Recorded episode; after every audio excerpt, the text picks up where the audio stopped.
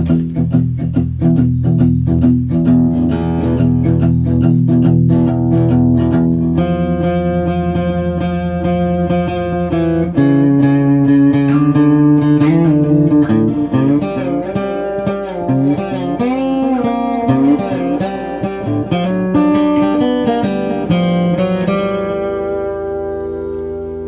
to the Serious TV Drama Podcast. I'm Scot, and joining me tonight, well, if I'm Yogi, then he's Boo Boo. And if he's Piglet, well, that makes me Pooh.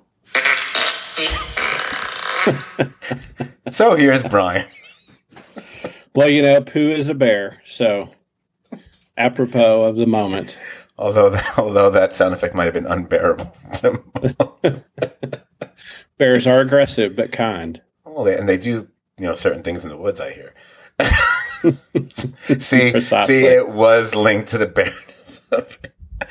I'm sorry. When I wrote the word poo, I just I hate the word when it means you know take a crap. But a chance to use a sound effect, I couldn't resist. So, Brian, we are finally back. We we basically skipped June. oh, June has been quite the month for both of us. Um, but luckily, um, as tumultuous as life can be, we do have TV to rescue us or to take us away, like Calgon in those old TV commercials. Um, I was debating telling a really stupid story to begin this podcast, but part of me thinks there's something so blandly boring about it and it lacks visuals that maybe if I feel like it, I'll do it at the end of the podcast.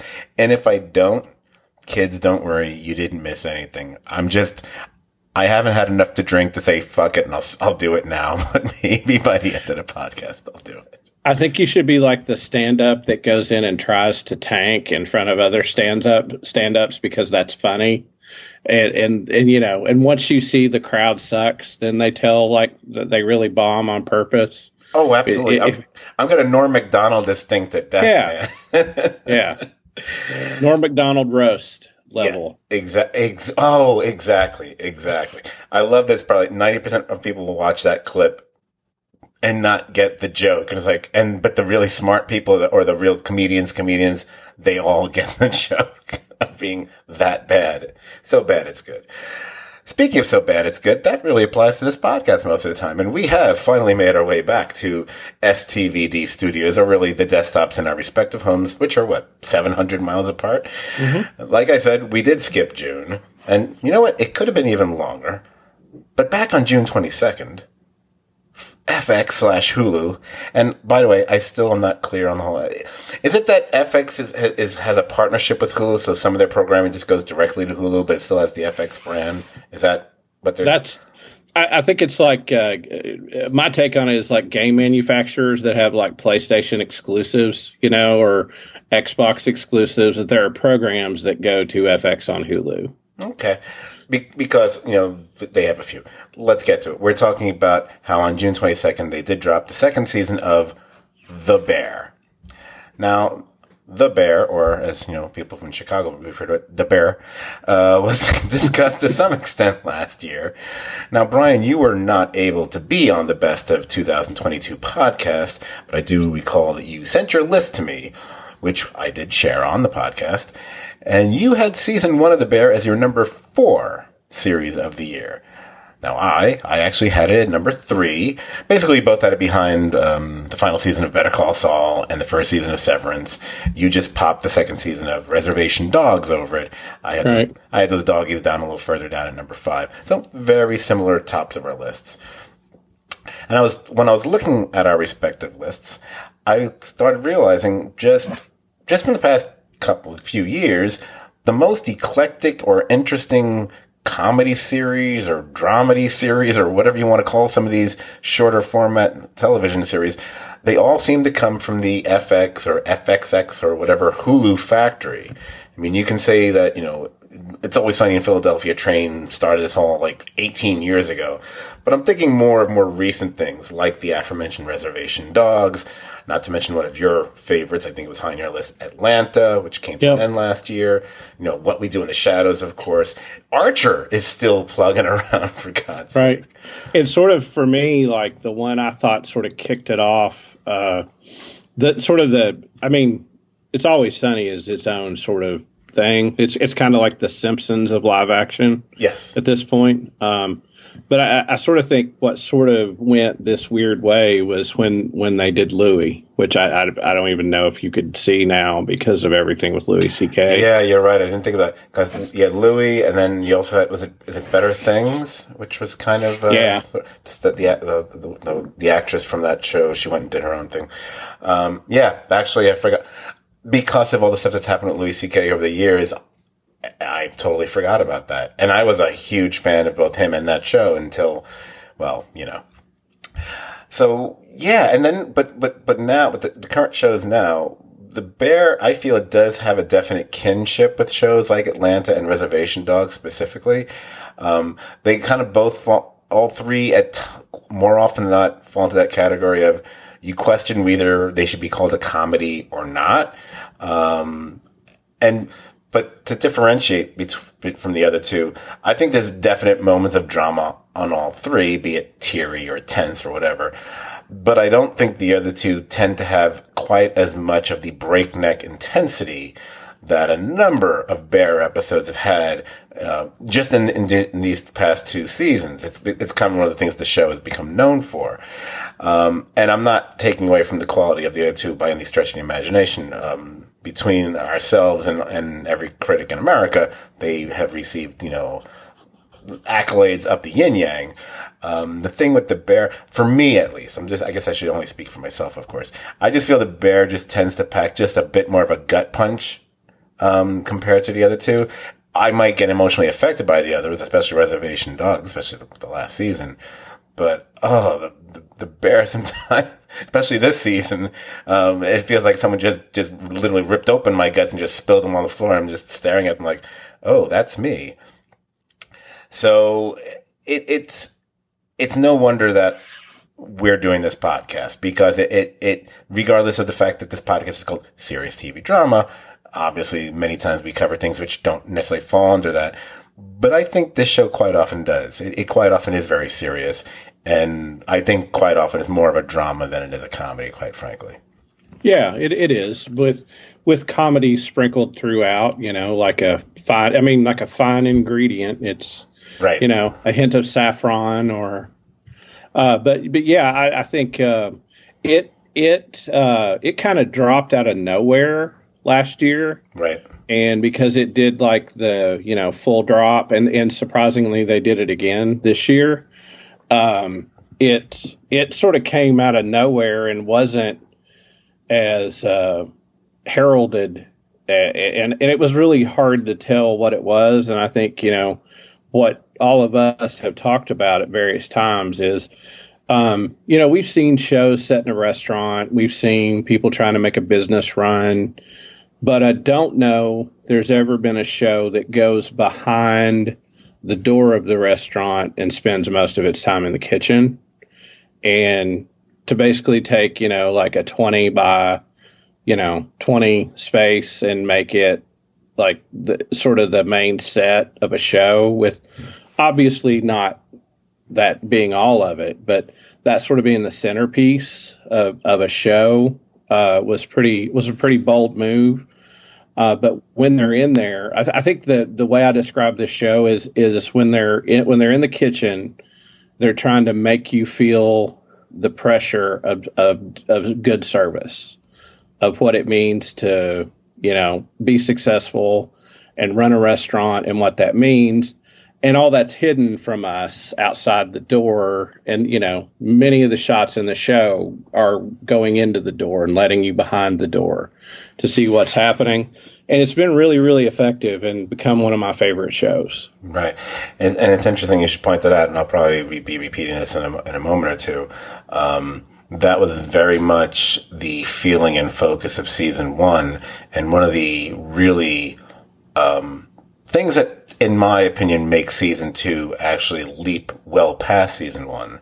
So opposite of sophomore slump, this show I think just blew blew season one out of the water, quite frankly. And I love season one, clearly number three on my list, because they already knew they had like the kitchen stuff. They already got that in their back pocket.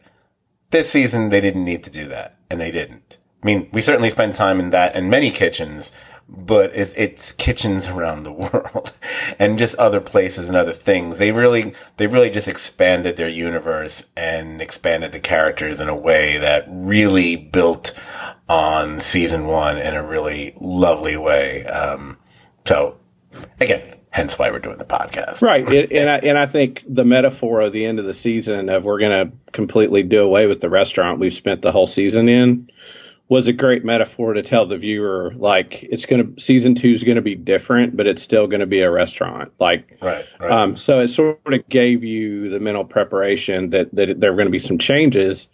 And this was this whole season sort of built to what is the new restaurant and what what does each character's journey have to be to make it a new restaurant and a better restaurant. Right. And and to remind any of the listeners who maybe the last time they saw season one was you know, last year, and maybe they didn't watch the recap. That if I'm assuming there was a recap of the season, maybe there wasn't. Season one did leave off with a resolution to a plot point, maybe a few questions, most didn't.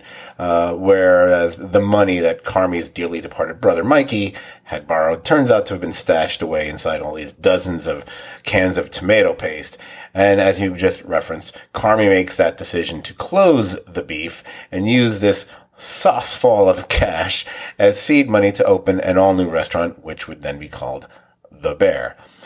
So this new season, but and I love one of the things I love about the show is that I can attack it.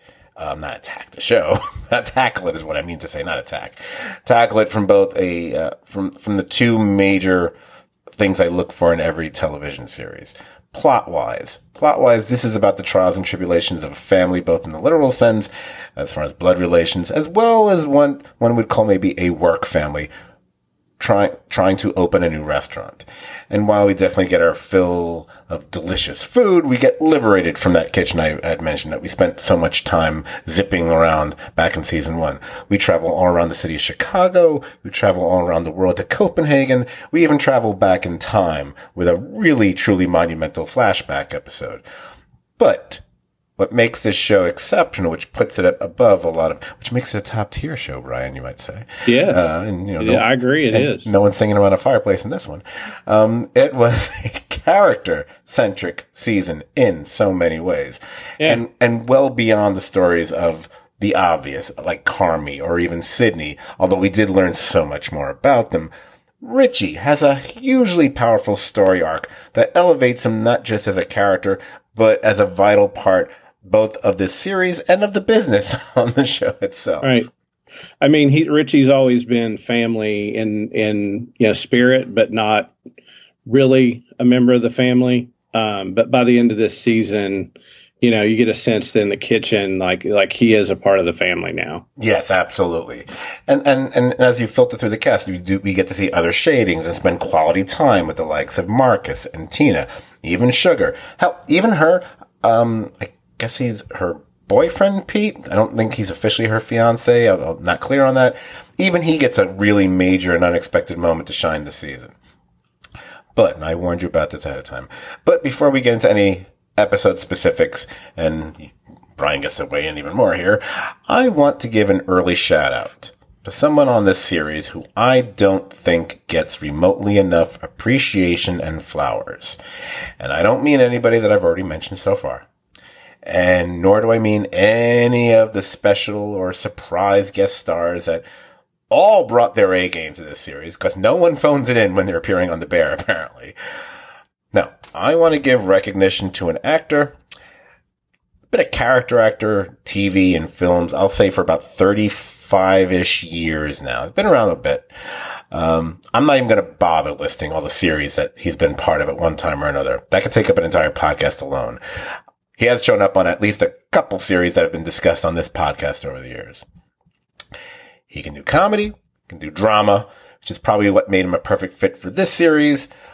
and we were comically chatting about someone who could play you in a in a future TV show, Brian. He's someone else who might be able to play you. I mean, he, he might. He might. If he could might- grow a beard. You already know where I'm going with this. Michael. Oh, yeah. I'm glad you picked up on it. I, I'm I'm gonna guess. Is it? Are, are you down with OPP? Yeah, you got it. Because I am talking about Oliver Platt, who plays Uncle Jimmy or Cicero. It's a pivotal role on this show. Number one, he's a key cog in the plot engine. He's the one who puts up the addition, puts up the additional money to get the restaurant going, not to mention where that original money came from, while looming as the person who will take it all away and sell off the property if the venture fails. But he services the character building of so many others this season, be it Richie, be it Sugar, Carmy, of course, and other family members that we, that we meet in a very special episode of The Bear.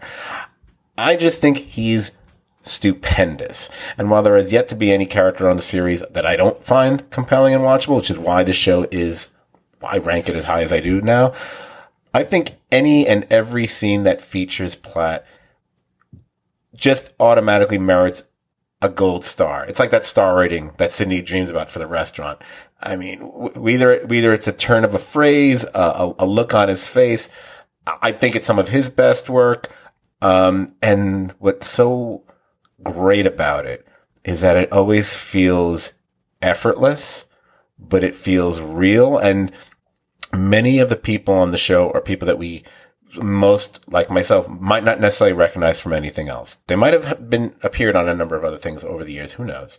But most, most of the cast we don't, we don't actually know. Oliver Platt's a face we all know Yeah. and it doesn't matter because it, it just he seamlessly is that character and i buy everything he does and everything he says you know it's it's and it's it, it's different than it saying like i'm not i wouldn't compare it to say like say when you watch them where, where christopher walken shows up oh it's christopher walken it's it's you know it's guaranteed fun it's because he is this character and he, it's so it's just so perfect for this show. I, I just he's a I feel like he's a nice little linchpin so so often, and he's an he's interesting. There's even points in the show where you know, yes, he looms as a possibility of he can take everything away, but as he says in one very significant scene, he doesn't want to do that. He wants Right. them to succeed. So it makes him a very unique character as well. I, I- just wanted to give him a big shout out now. He'll get, he'll be, he'll be talked about in a couple episodes later as well, but I just wanted to say it from the top. Well, I, I agree with you, and there there are two things, two main things I think about him, uh, and I thought about him a lot last night because I rewatched episode six last night um, to prepare for the podcast, and uh, uh, it it seems like after the death of their father, um, that he's sort of the glue of of this family because all of them at various points in this season and even last season like he's sort of the person they go to for the advice you'd go to if you had a healthy relationship with your father or mother. Right. Um, and the other really cool thing I think about his character is it's never explicitly said, but it's heavily implied. He's in waste management. Yes. Um, that he, he it's he never plays that in a way that I have seen played before. Right. Um, he he plays it in a very understated way. Uh, and to, to sort of bounce off what you said, I think the difference between Christopher Walken coming on and doing a walk on role, like in Severance, and we love Severance, is like there's still always a Christopher Walkenness to his performance. yes. Oliver Platt is completely different in this than other stuff you've seen him in. That it's, you know, you can't peg down an Oliver Platt Right. uh, center of gravity the way you can a Walken. Right. I mean, just like for a show that we talked about on this podcast, think of him on Fargo and his character here. Um, he, night and day. Night and day. Um, so, getting to the series itself. Now, just to be clear, my, my thinking of how we were going to approach this podcast, because I didn't want it to be one of our 18 hour marathon ones, um, just so the listeners are aware of this, we are not going to be going over all 10 episodes of the season. I mean, we could, but uh, nah. Doesn't mean someone here might not mention things that happen in other episodes. some of the some there are significant things that happen in episodes that I'm not choosing to focus on. You know, we we could spend five minutes talking about Tina doing karaoke in that scene and, and how beautiful and brilliant that was. And now, but you know what? Now I've mentioned it, so now I don't have to worry. and we'll probably wait till the end of the podcast if we feel like chiming in on what our favorite of the season has been. I do see in all the reactions on social media and so on. There's been a bit of a showdown for most viewers between two episodes of this show, both of which we will be discussing, of course. Um, and those episodes happen to be back to back. And speaking of back to back, that's actually a pattern I noticed, and it's how I'm going to approach uh, this discussion. I tended to pair up episodes. So we're actually going to be talking about six different episodes over the course of this podcast. And each of those pairs are, are, are, lined up. You know, episodes three and four, which were Sundae and Honeydew, six and seven, which of course uh, are Fishes and Forks. Well, that's going to be fun for me to say. And finally, the final two, which are Omelette and The Bear. So th- that's how we're going to approach this, and we'll do some maybe some fun stuff at, towards the end of the podcast. But that just so everyone knows what they have in store for them.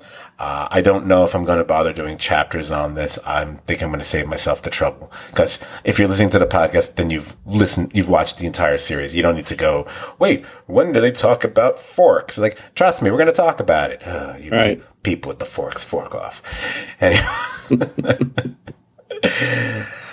okay, so Brian, should I should I get started with episode three, or anything else you want to hit us with the with the no, I'd, I'd just add to what you said, and that is that that don't take this, don't take the structure we've chosen as saying like you should skip any of the episodes. Oh, no. Like watch all ten. Um, the we're centering this the discussion around like the emotional heft of the story and what what we thought hit us the hardest.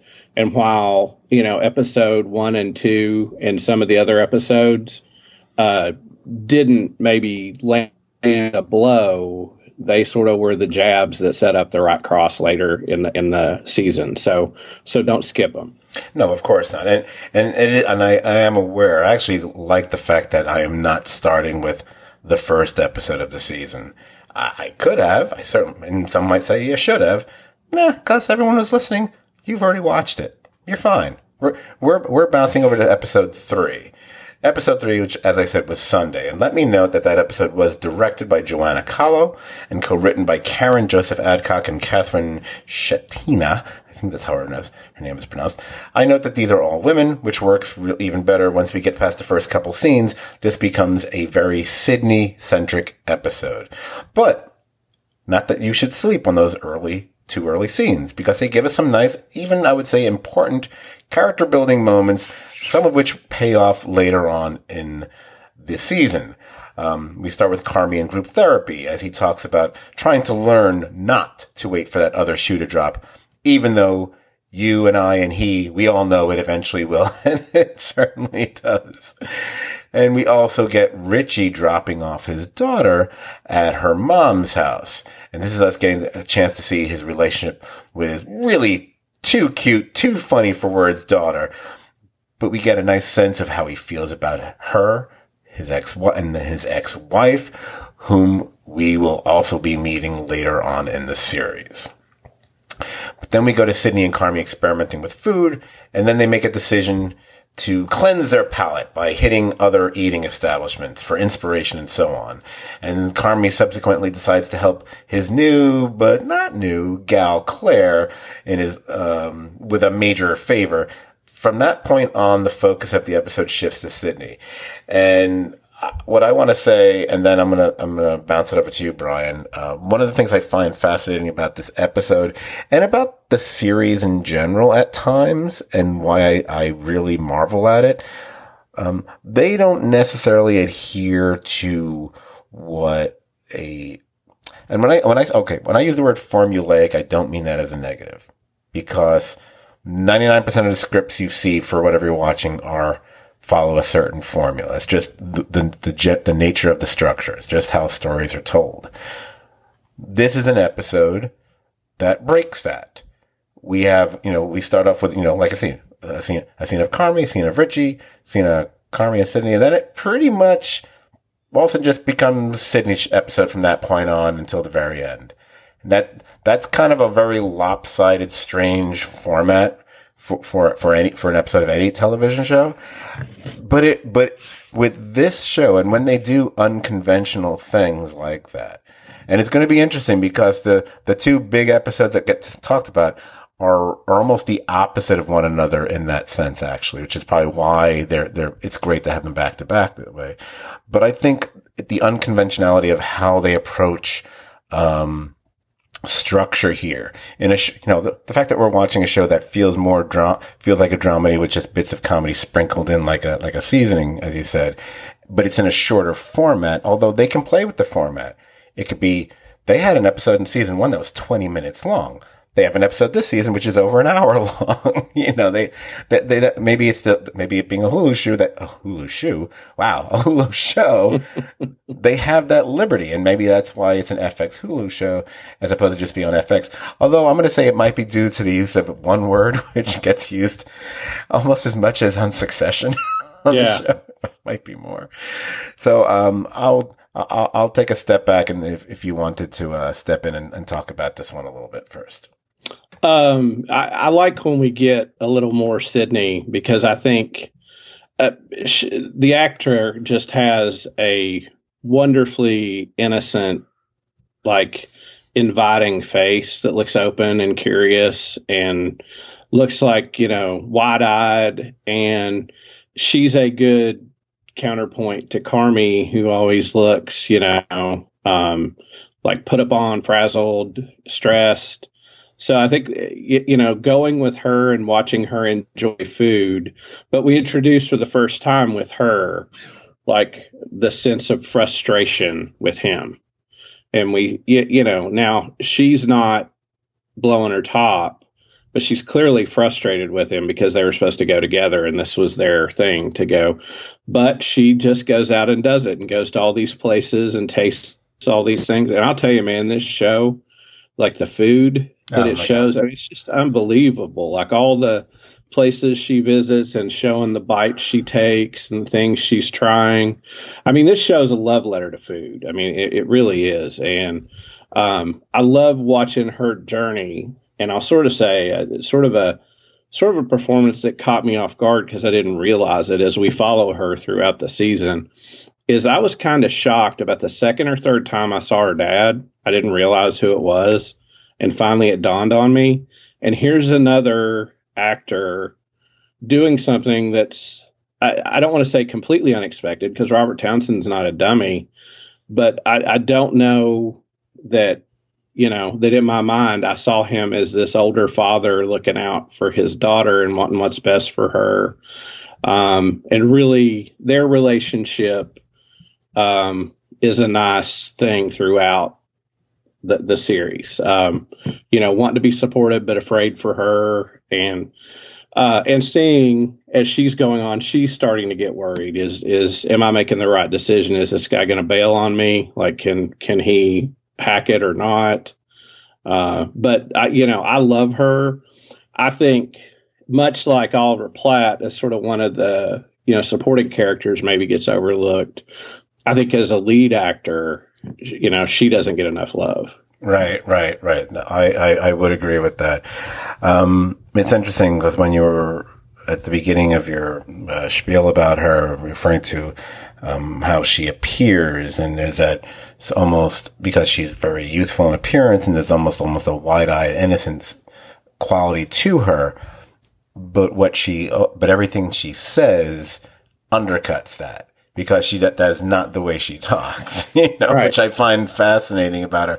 It, it's what really, I mean, she can bring the snark perhaps more than anyone else, or has issues with people more than anyone else. Um, but but usually, she can be right, she can be wrong. Uh, I I adore her as a character, and the interactions and the relationship that we get to see with her father. And yeah, it it took me at least an episode uh, when he when I think it was the second time that Robert Townsend appears. I was like, "Who is that? It's driving me I, crazy."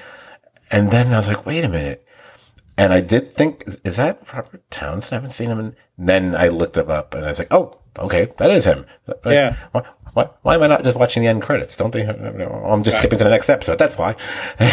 anyway. Well, I, I, I'll just add, I'll bookend this because I don't think I said it the best. Everything I said that you played off of, I, I'm not taking any of that back. But I think, I think that the important thing about her is she is the optimism. Like she is, um, and when that starts to crumble because she's excited and she's a believer and she's pouring herself into this, I think, um, you know, she's sort of more optimistic. I think Carmy believes and he's just going to work hard to make it happen. But she's more sort of the dreamer optimist at this point, and that's a good person for him to have because Right. I think if you look at him and Michael, he probably was her to Michael. Hmm. Okay, I can see that. Uh, I, it is at, at the same time. It's also important to note that between the two of them, if this fails, Carm, Carmy seems more likely to recover. She's questioning that she could go through this again because of, and, and, you know, which, which is sad because she's fair, com- even compared to Carmy, she's fairly young to feel that way. And she has that conversation with her father. I think it's in the preceding episode, actually, about, you know, about the stresses of doing this and giving it your all and whether, uh, whether or not this is the thing or not. And, Right. and, and she feels, shouldn't you approach everything that way, you know? Um, which is why we get a nice line towards the end of the series, uh, season when the, the, Robert Townsend does say, this is the thing. And I remember that, that was, it, there's a lot of lovely callbacks in the writing that, Oh, yeah. that knit storylines together really well, in a well done way, which doesn't feel, um, cheesy or, or, or, or sickeningly sweet. Bittersweet is more this show, quite frankly. Yeah. Um, and the interesting thing is because, as you mentioned, she's she's bouncing all around town, getting a taste of what seems like dozens of foods. But we're all, but we also get a taste of what that industry is like and how she is regarded in the industry. Because all these people, all these people, these, the chefs and owners, whatever, they know her. They, they're familiar with her. They, they're, having conversations with her. They are relating how risky a venture she might be entering into, especially with someone who might not be the most reliable partner. That's what she starts to worry and question.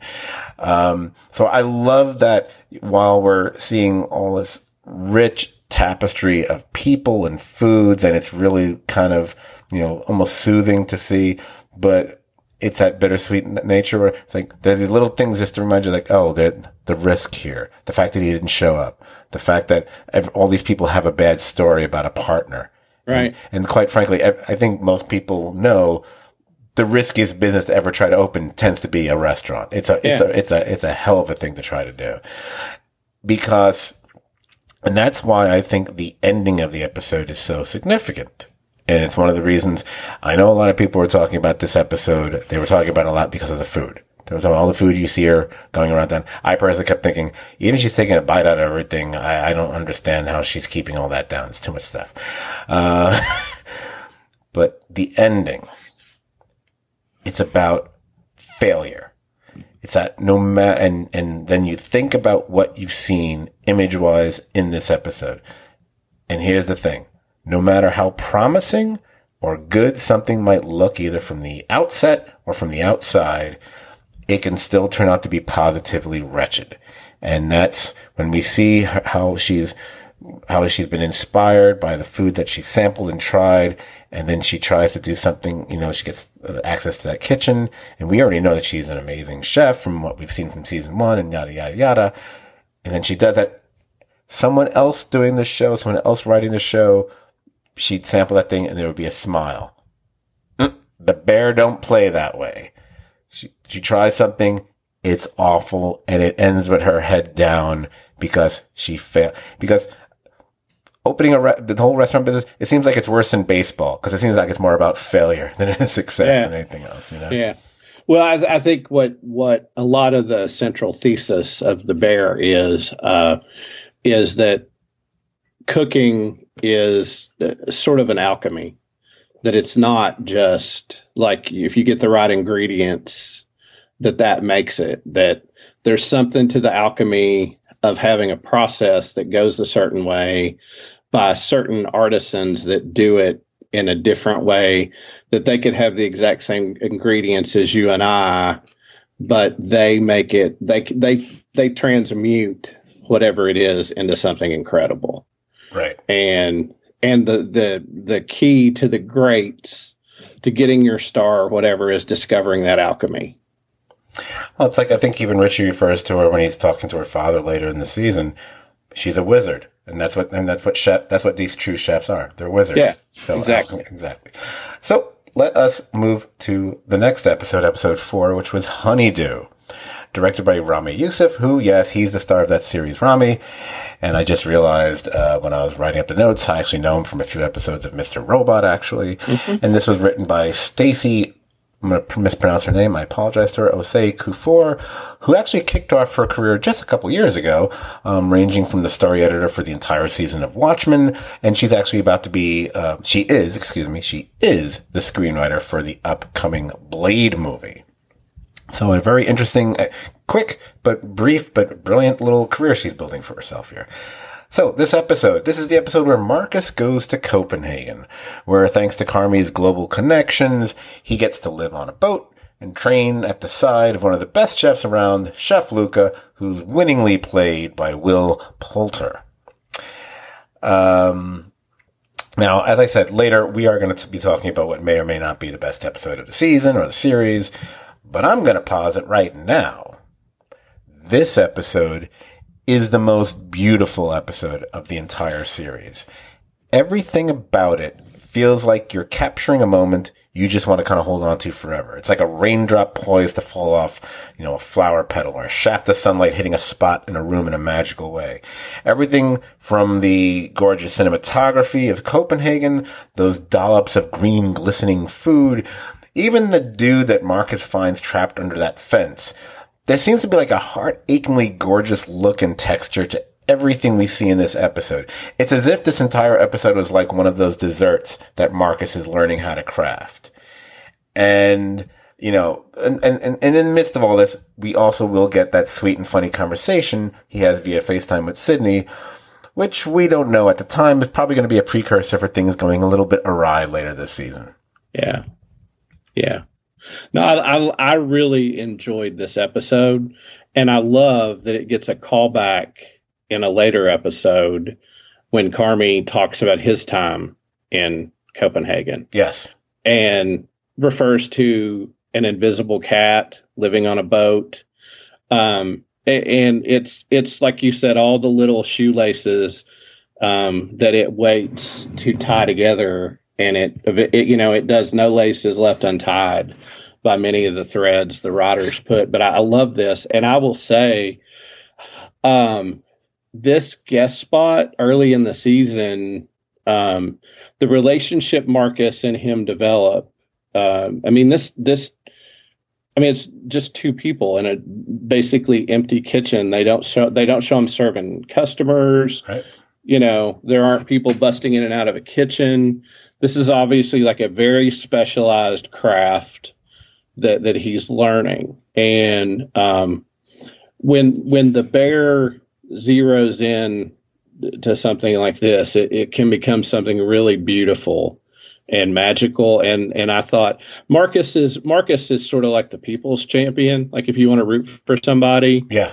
you know, he's got the mom at home that, that you're worried about in the hospital, but he's got to do this thing to, to better himself. And, you know, and he's reading books on desserts and trying new things in the restaurant. And, you know, I, I was kind of surprised he got his own episode and thrilled by it. Yeah, absolutely. I, I thought back, I thought back to season one, and I, unless my memory is deluding me right now, I think I felt Marcus was the most endearing of all the characters on the show.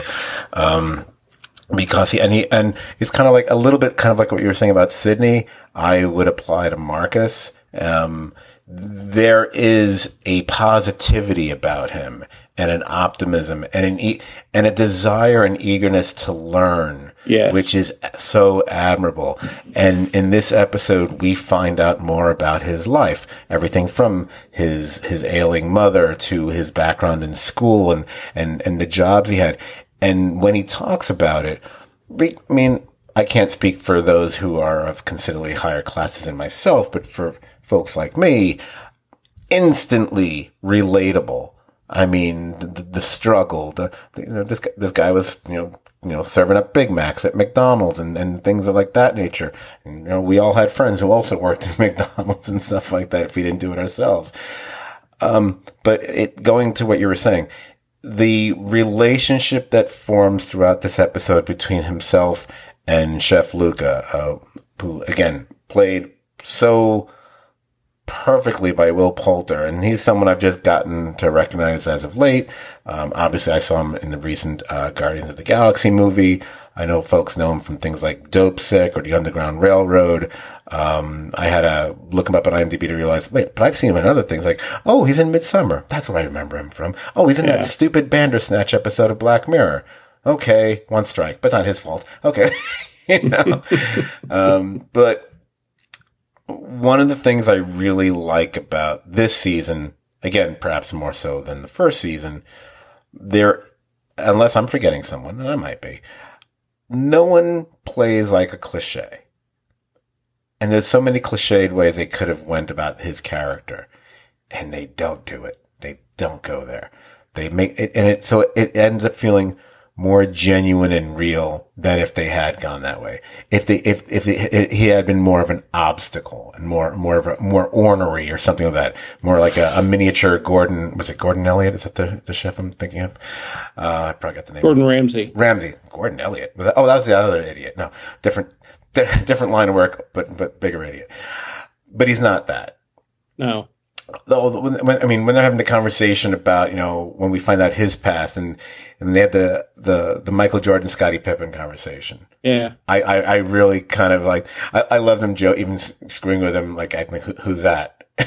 Right. It's like, no, no, even people in the UK know who Michael Jordan is. right right well but, but you see their relationship grow and what i liked about the way will poulter played that chef luca um, is like he, he really did want to teach him.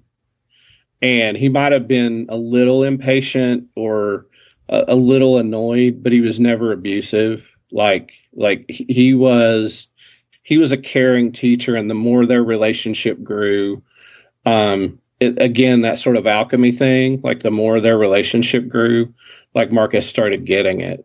And Right. marcus started you know as opposed to the screaming and yelling or or whatever. And by the time he leave by, by the time he leaves it's like a part of you is like just stay there marcus. Like it's so gorgeous. Like And also, what's great about what he says to him, and and and and also, uh, uh, let me let me get to it first, and then I'll say how that play, how admirable the writing is once again. Um, at one point, when Luke is talking to him, he makes it clear that the way you get better, you're gonna fuck up. It's gonna be it's gonna be fuck up after fuck up after fuck. You're gonna fuck, you're gonna fuck up a lot. That's that's what it's like. What I was saying with Sydney before about failure. You have to fit. You know what is it? You have you, you have to stumble before you can walk or fall or whatever the hell you know whatever the hell the thing is. Some bad another cliche. Um, I feel like Michael Caine should be saying it in my ear or something. Um, but it's the it's the acknowledgement as it's okay to make mistakes because it's expected you're going to make mistakes. But you learn. But as we all know, you learn from mistakes, and that's how you get, better. And we hear him saying that, and you realize this is a conversation at a certain point in the season that he had with Carmy. Yeah. that's what Carmy, because Carmy said something similar to that in the during the course of this season as well. And as you mentioned, the callbacks, you know, when we, we obviously you were referring to the flashback episode, which we're going to be talking about shortly. But you know, e- even in the in, in the subsequent episode, when when Richie is walking down a corridor in in like the, the, the best restaurant in Chicago or the world, and one of the photo one of the and the, there's all these photos of famous chefs or so on, and one of them is Chef Luca and Carmy standing side by side with each other. And it's interesting. It's like you wonder at that point, who was considered the bigger deal at that Right. point in time. So yeah, there, there's so much. It's it's it's an exceedingly charming episode. Um, again, we've we've watched some of those shows we mentioned earlier, even um, like Atlanta, for example. Um, we'll have had episodes where they took a bit of a travel log like aspect, where they were like in Europe or something like that. Um, and I wasn't, it's not like I was opposed to them doing that on a show like Atlanta, whatever, although we, we have our, uh, slight difference of opinion, I think, on that, uh, season, whatever. This felt right for this show. It just, like I said, it felt, just to, to wrap it up, this entire episode felt like you just created this lovely little confection. And there was no way we were going to, I was going to do this podcast without talking about it. And the other thing I realized, like, oh, good. It's also an episode you don't have to talk about that much. so, Yeah. So yeah, I- well, I, I thought you'd like it because there was an invisible cat that kept coming and you had to feed it, but like no one ever saw it. Yeah, it kind of reminds me a little bit of when I've had a cat sit for certain people who, who will eventually maybe listen to this podcast when they get to season two. Um, and when they have a cat that didn't really care for people or me, it's like, all right, uh, not going to come out then. All right, I'll just do the water, food, I can come back. Oh, it's gone. Okay, I guess someone's doing it. All right. There's been a few. There's been a few creature uh, uh, t- taking care of situations I've had that have gone that way. Hey, less work on my part. Fine by me. I was like, oh, unfortunately, you didn't do anything invisible in the kitty litter. So uh, let's move on to wow. Let's move on to what some may say is like the episode of the season. I'm not saying we say that. We'll see. That episode is number six, and that would be Fishes. The creator of the series himself, Christopher Storer, he directed this, and he co-wrote it with uh, Joanna Calo, who I mentioned before, who did the Sydney-centric episode. This is an episode family dysfunction at its finest and most disturbing. there, there's there's so much that happens in this episode. Um, there's no I'm, I'm not recapping i'm not gonna be i'm not gonna go through chronological points of the episode uh, i love the setup of it and I, by the way i have no notes on this i'm just going by it's it's it's an episode now that i've watched twice so I, I think i don't even have to have a note to talk about it i love the setup of the episode where if i recall it's it's sugar and michael speaking outside which by the way the minute we see it's beyond her hair, when we see it's Michael, like, oh, this episode's taking place in the past. And then we see Carmy joins them, and then we're like, oh, here's here's here's the three actual siblings. So, and you know, we're used to talking about shows with with, with at least three siblings, if not more, and how screwed up things can be. Uh, we can talk we can talk about that as well later, maybe. I don't know. Um, and then the fact that Richie even pops up and it's like, yeah, yeah, yeah. he's ushered to go back in, which kind of feels like his relationship with them even now. It's like, oh, you just did this nice little, quick little representation of what this family unit was. And I don't think anyone, when we, as we all sat down, especially those of us who chose to watch this within the first day or two, and, and, and fortunately we're not spoiled on anything. We didn't know quite was what was going to be in store for us when they walked through that door. I mean, we knew, okay, it's going to be a family thing. So it's probably going to be fireworks and crap, whatever. But it, there's two things we didn't know. We didn't know we were going to get like, like, one of the biggest, almost, you know, 2023 Love Boat style of level of guest stars, but, uh, but more, but, but, but on the level of acting more like, you know, the, the wire than, than the Love Boat. And we didn't know it was going to be as, I'm going to use this word a lot about this episode. It was going to be as raw as it was. So again, there, there's, there's so much to go into here. So, uh, um, I, I, I myself, I'm not even sure where to start. So I'm, I'm gonna, th- I'm gonna let you, if you want to talk about it for a moment or two, and I'll just, I'll pick up on whatever point, and you know, then we'll just, we're, we're gonna roam around this episode like you know, like a madcap camera, just when, when we want to focus on here and there. Well, I give my first thought on it, and then I have a question to guide our discussion after that. Um, the, my first thought was my one of my best friends is a psychiatrist, and he's not watched The Bear. and he came into town um, recently, and I said, "Have you watched The Bear?" And he goes, "No, my wife has, but I've been busy." And I was like, "Well, we're hanging out." He he comes in regularly to take care of his mom, who lives here uh, after his dad passed. And uh, I said, "Well, why don't we watch it? Because I'm curious what you think of what's going on here." Um, and we watched it, and we got done, and he said, "Yeah, mom's an alcoholic with a borderline personality." And like the kids are you know the kids have have lived in that environment. And and i said well now if you watch the show unlike a lot of shows you could actually watch this episode go watch the rest of the series. It doesn't spoil anything because it's a prequel but actually would give you a lot of interesting insight to the characters. And that may be the spoiler uh, is that that it, you know you have some answers that unlock things from the very beginning of the show. But uh, it made me think this like that house that this episode tells you Michael was the hero child. He became a chef. Carmy was his little brother and looked up to him. Carmy wanted to be like Michael and, and in many ways surpassed him. And you see why Sugar wants nothing to do with the cooking and you know that side of it. You see that that she's the caretaker that trying to dump the alcohol uh, is the one always wanting to see if her mom's okay. And I think the the scene you mentioned out front, like they talk to her specifically, don't you know, don't ask her if she's okay. And that, you know, of course, again, that's another shoelace tied at the end of the episode, and that's when all the shit hits the fan. That, that's that's. That's uh, what's the other phrase you you've used it several times on the podcast. We joke about it sometimes. It's a was it Chekhov's gun or whoever's gun yeah. is. The, the, the okay thing done at the beginning. That's the seed point. Like, okay, we now know at some point, I'm assuming she's sometime in the third act, herself. she's going to say it and all hell is going to break loose. We just, we didn't know going into it, like, okay, just how bad is this going to be? We didn't. Yeah. And then it go, and, and then it goes, it's bad, and then gets even worse. Yeah. yeah. And, and so, so I sort of had like th- this episode blew my mind when I watched it.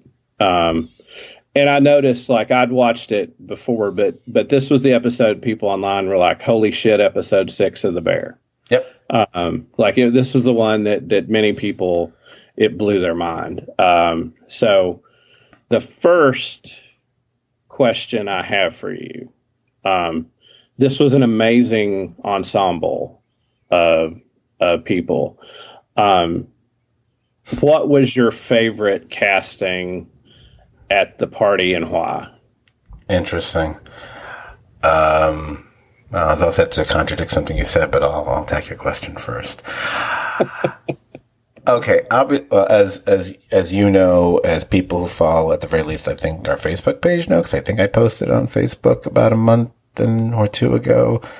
Uh, the one person was in this episode that I already knew was going to be on this show this this, this season at some point was Bob Odenkirk.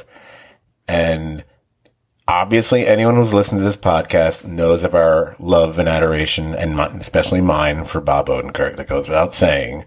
So having Odenkirk be on this episode in this series, that alone, that before getting to really truly answering your question, it, it, it was almost like a cheat there to have him, especially, the, and then when we see what he does, that you went and got Bob Odenkirk and he goes out of his way to play a part where he's not the most likable guy. I love that choice. I love that casting for that. But Odenkirk is too, for me, it's too easy. It's too easy a pick because it, he should almost be disqualified from this podcast as far as our pick because it's too much bias. This is the Olympics. We're throwing out the high score and the low score. Yeah. So I'm, I'm, I'm eliminating him from the mix. Now we could go with obviously the showiest one of them all. I don't even have to say who that is. Guys. That's clear. The, you know, you know, dust off the mantle. You know, guest starring Emmy, whatever. We, you know, you, you pretty much nail that one. You know, you, you got you got some Oscar gold. Now you're gonna have some Emmy gold. Very impressive. You know, well, look at look at Laurie Strode's pulled off now. You know, too bad you couldn't do a decent Halloween movie in the last twenty years. Um, You know who I'm going to go with, and I'm going to tell you why. I'm, and you probably knew I, it. You probably knew I, it. I, I, was. I asked this question because I was curious if you would have the same answer as me. I'm going to go with the person who I who Now, it's almost the opposite of the Oliver Platt thing in a way, because I kept thinking, you know, I don't know if he wrote any of his own dialogue. He probably John didn't. Mulaney.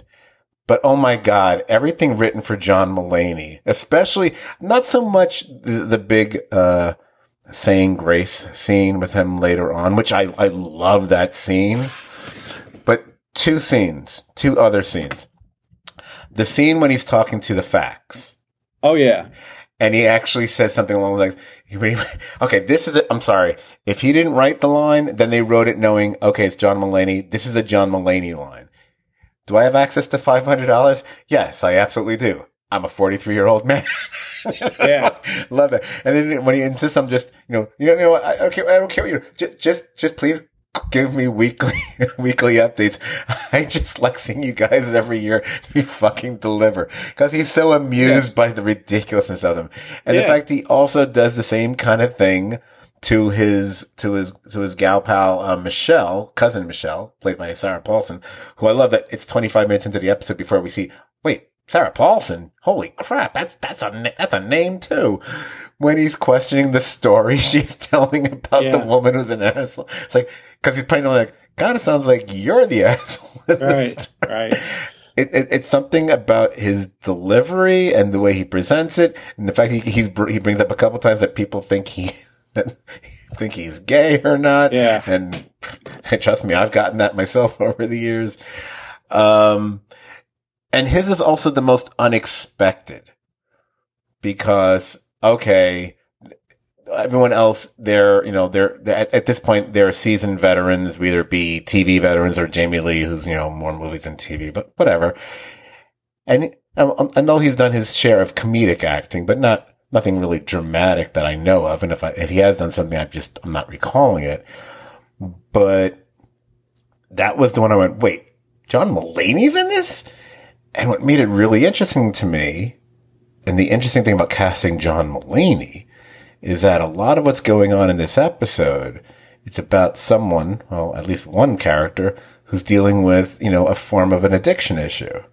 Right. And and as people who might have been following John Mulaney's life for the last couple years, he's had some of those issues himself. He, thought, I mean, if anyone has seen his most recent uh, comedy special, where then the entire thing is about that, by the way, and he talks just about his intervention alone, um, which, by the way, if someone can, if someone, if there was ever an intervention that needed to be caught on video somewhere, and that's the one I want to see. Um, I just thought it was such a great little piece of casting. Uh, that so yeah, Mulaney's my favorite bit of casting in the episode. Absolutely. I, I I love I loved him because he seemed to be like a person who was genuinely happy to be there and was like sort of sweet and uncorrupted and like like he like you said you know he loved the Faks he thought they were he thought they were funny like he appreciated like being there with his girlfriend. And i thought there was the touching moment where he said you know i don't have a family like this and you welcome me into your home. Like yes, right. like like you know th- there was there was a lot of his story told you know with an economy of of words. And i thought he was very surprising and and i really appreciated him because i'll be honest with you with the t- with the talent on board i thought he would disappear like i, I did Yeah. not think he would you know i mean it, it's hard to hold your own against the cast that that showed up so Right. You're absolutely right about that. Um, going to something you mentioned, um, and then I'm going to go into a, a scene, which is not a scene people would expect us or me at least to focus on, but it is the first thing I'm going to focus on. Um, I, okay. I don't necessarily disagree that one, okay, let me put it this way. Yes, one can just watch this episode as a standalone, just as like, this is an amazing hour of television. You should watch this. So, yes. And, and we're, I think we're both aware of, uh, s- uh, a mutual, I don't know what we call that person, internet acquaintance who did that.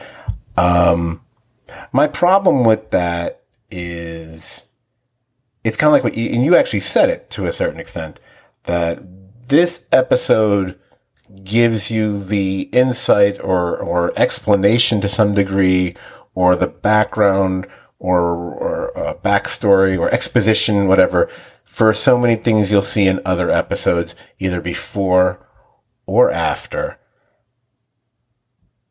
But to me, I think it ends up taking. I'm, I'm really talking about the ones that come after, really, maybe, but even before, I think doing that kind of takes away from it. And that's what, that's why I, I couldn't, I wouldn't recommend someone do that. I was someone who, they said we were going to do it. I, I was against it. You know, it's, it is not really, it's not a great uh, comparison. So, but I'm going to do it anyway because it's this podcast. So it's, it's the natural one for this podcast. It's like people who think, who think they should watch Better Call Saul before they watch Breaking Bad. And I'm like, no, don't do that. It works better if you've watched Breaking Bad first. Oh, but it's a prequel. No, no. But the way they've constructed the story, things are in an order for a reason. Watch Breaking Bad. If you're going to watch them, then watch Breaking Bad first.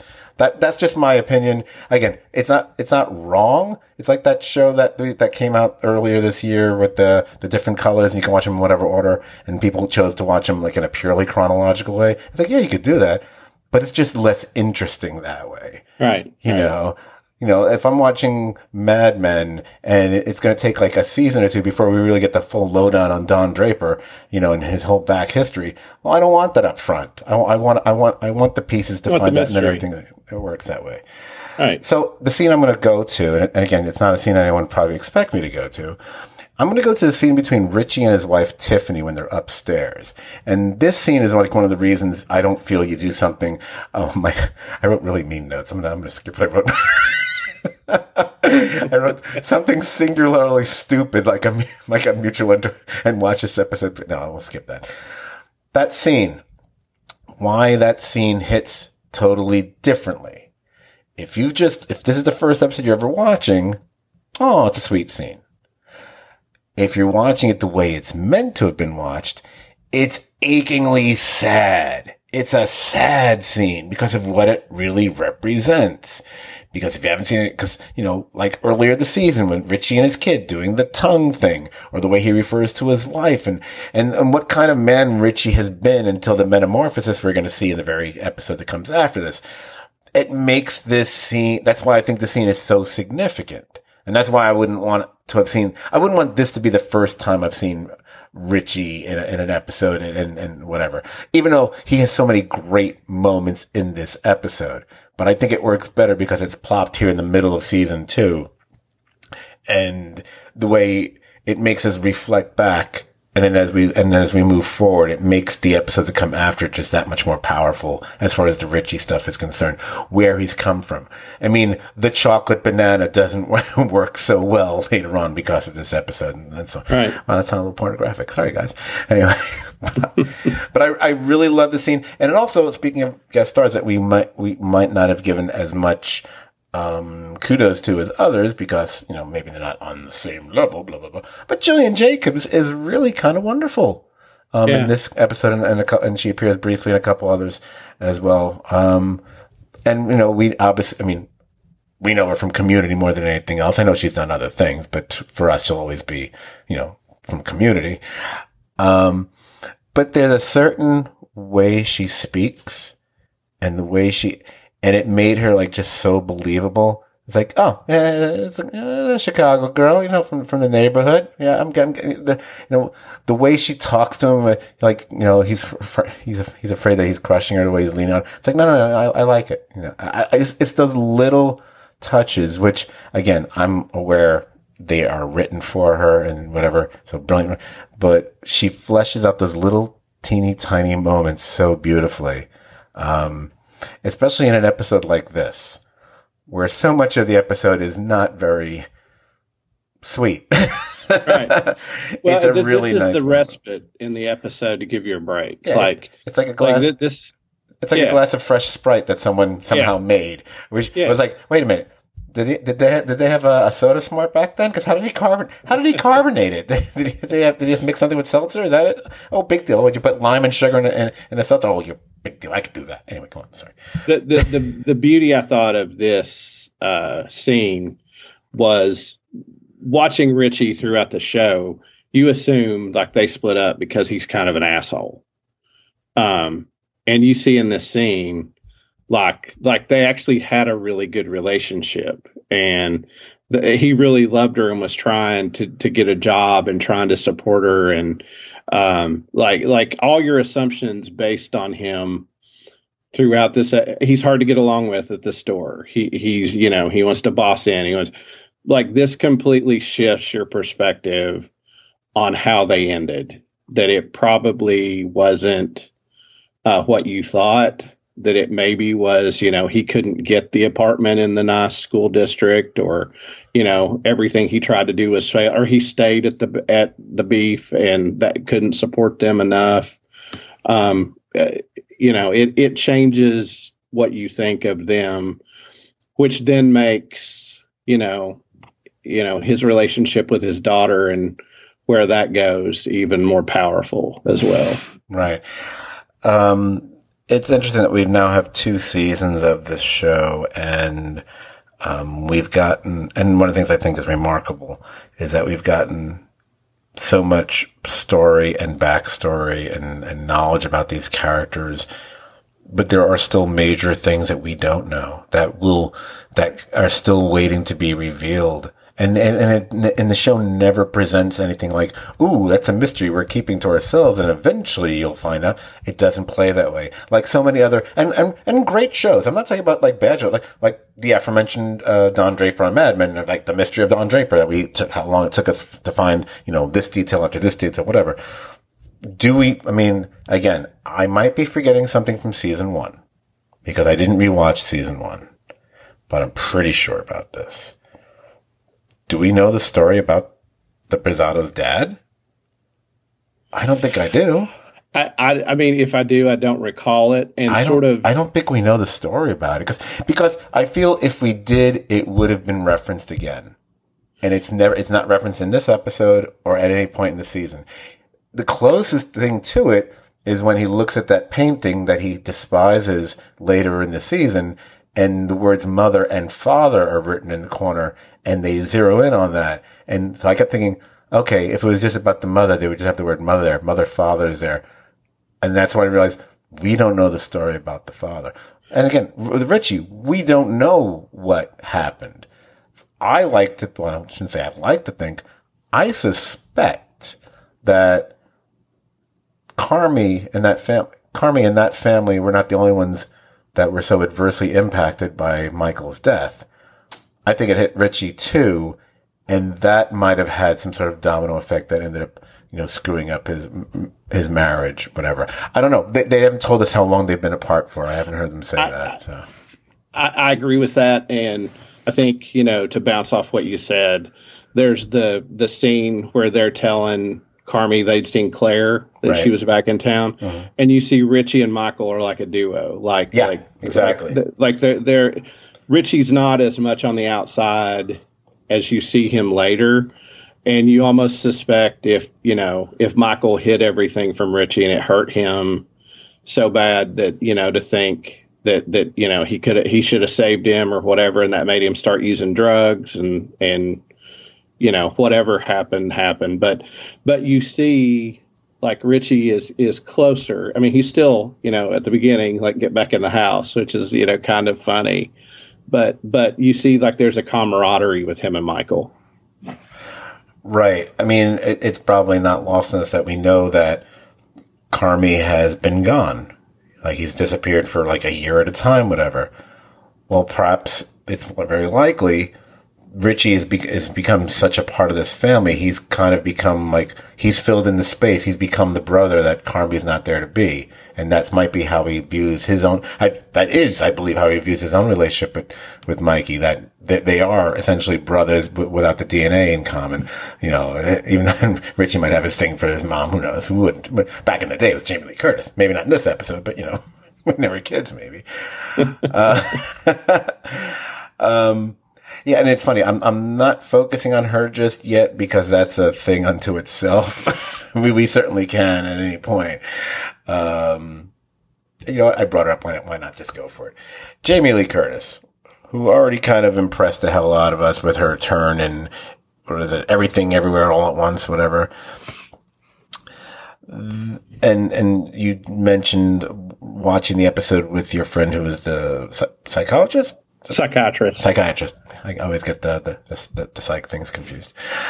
Um, yeah, it's interesting to note that everyone in that family, the Berzatto family, has some form of a problem, some form of a, you know, th- there's an issue there.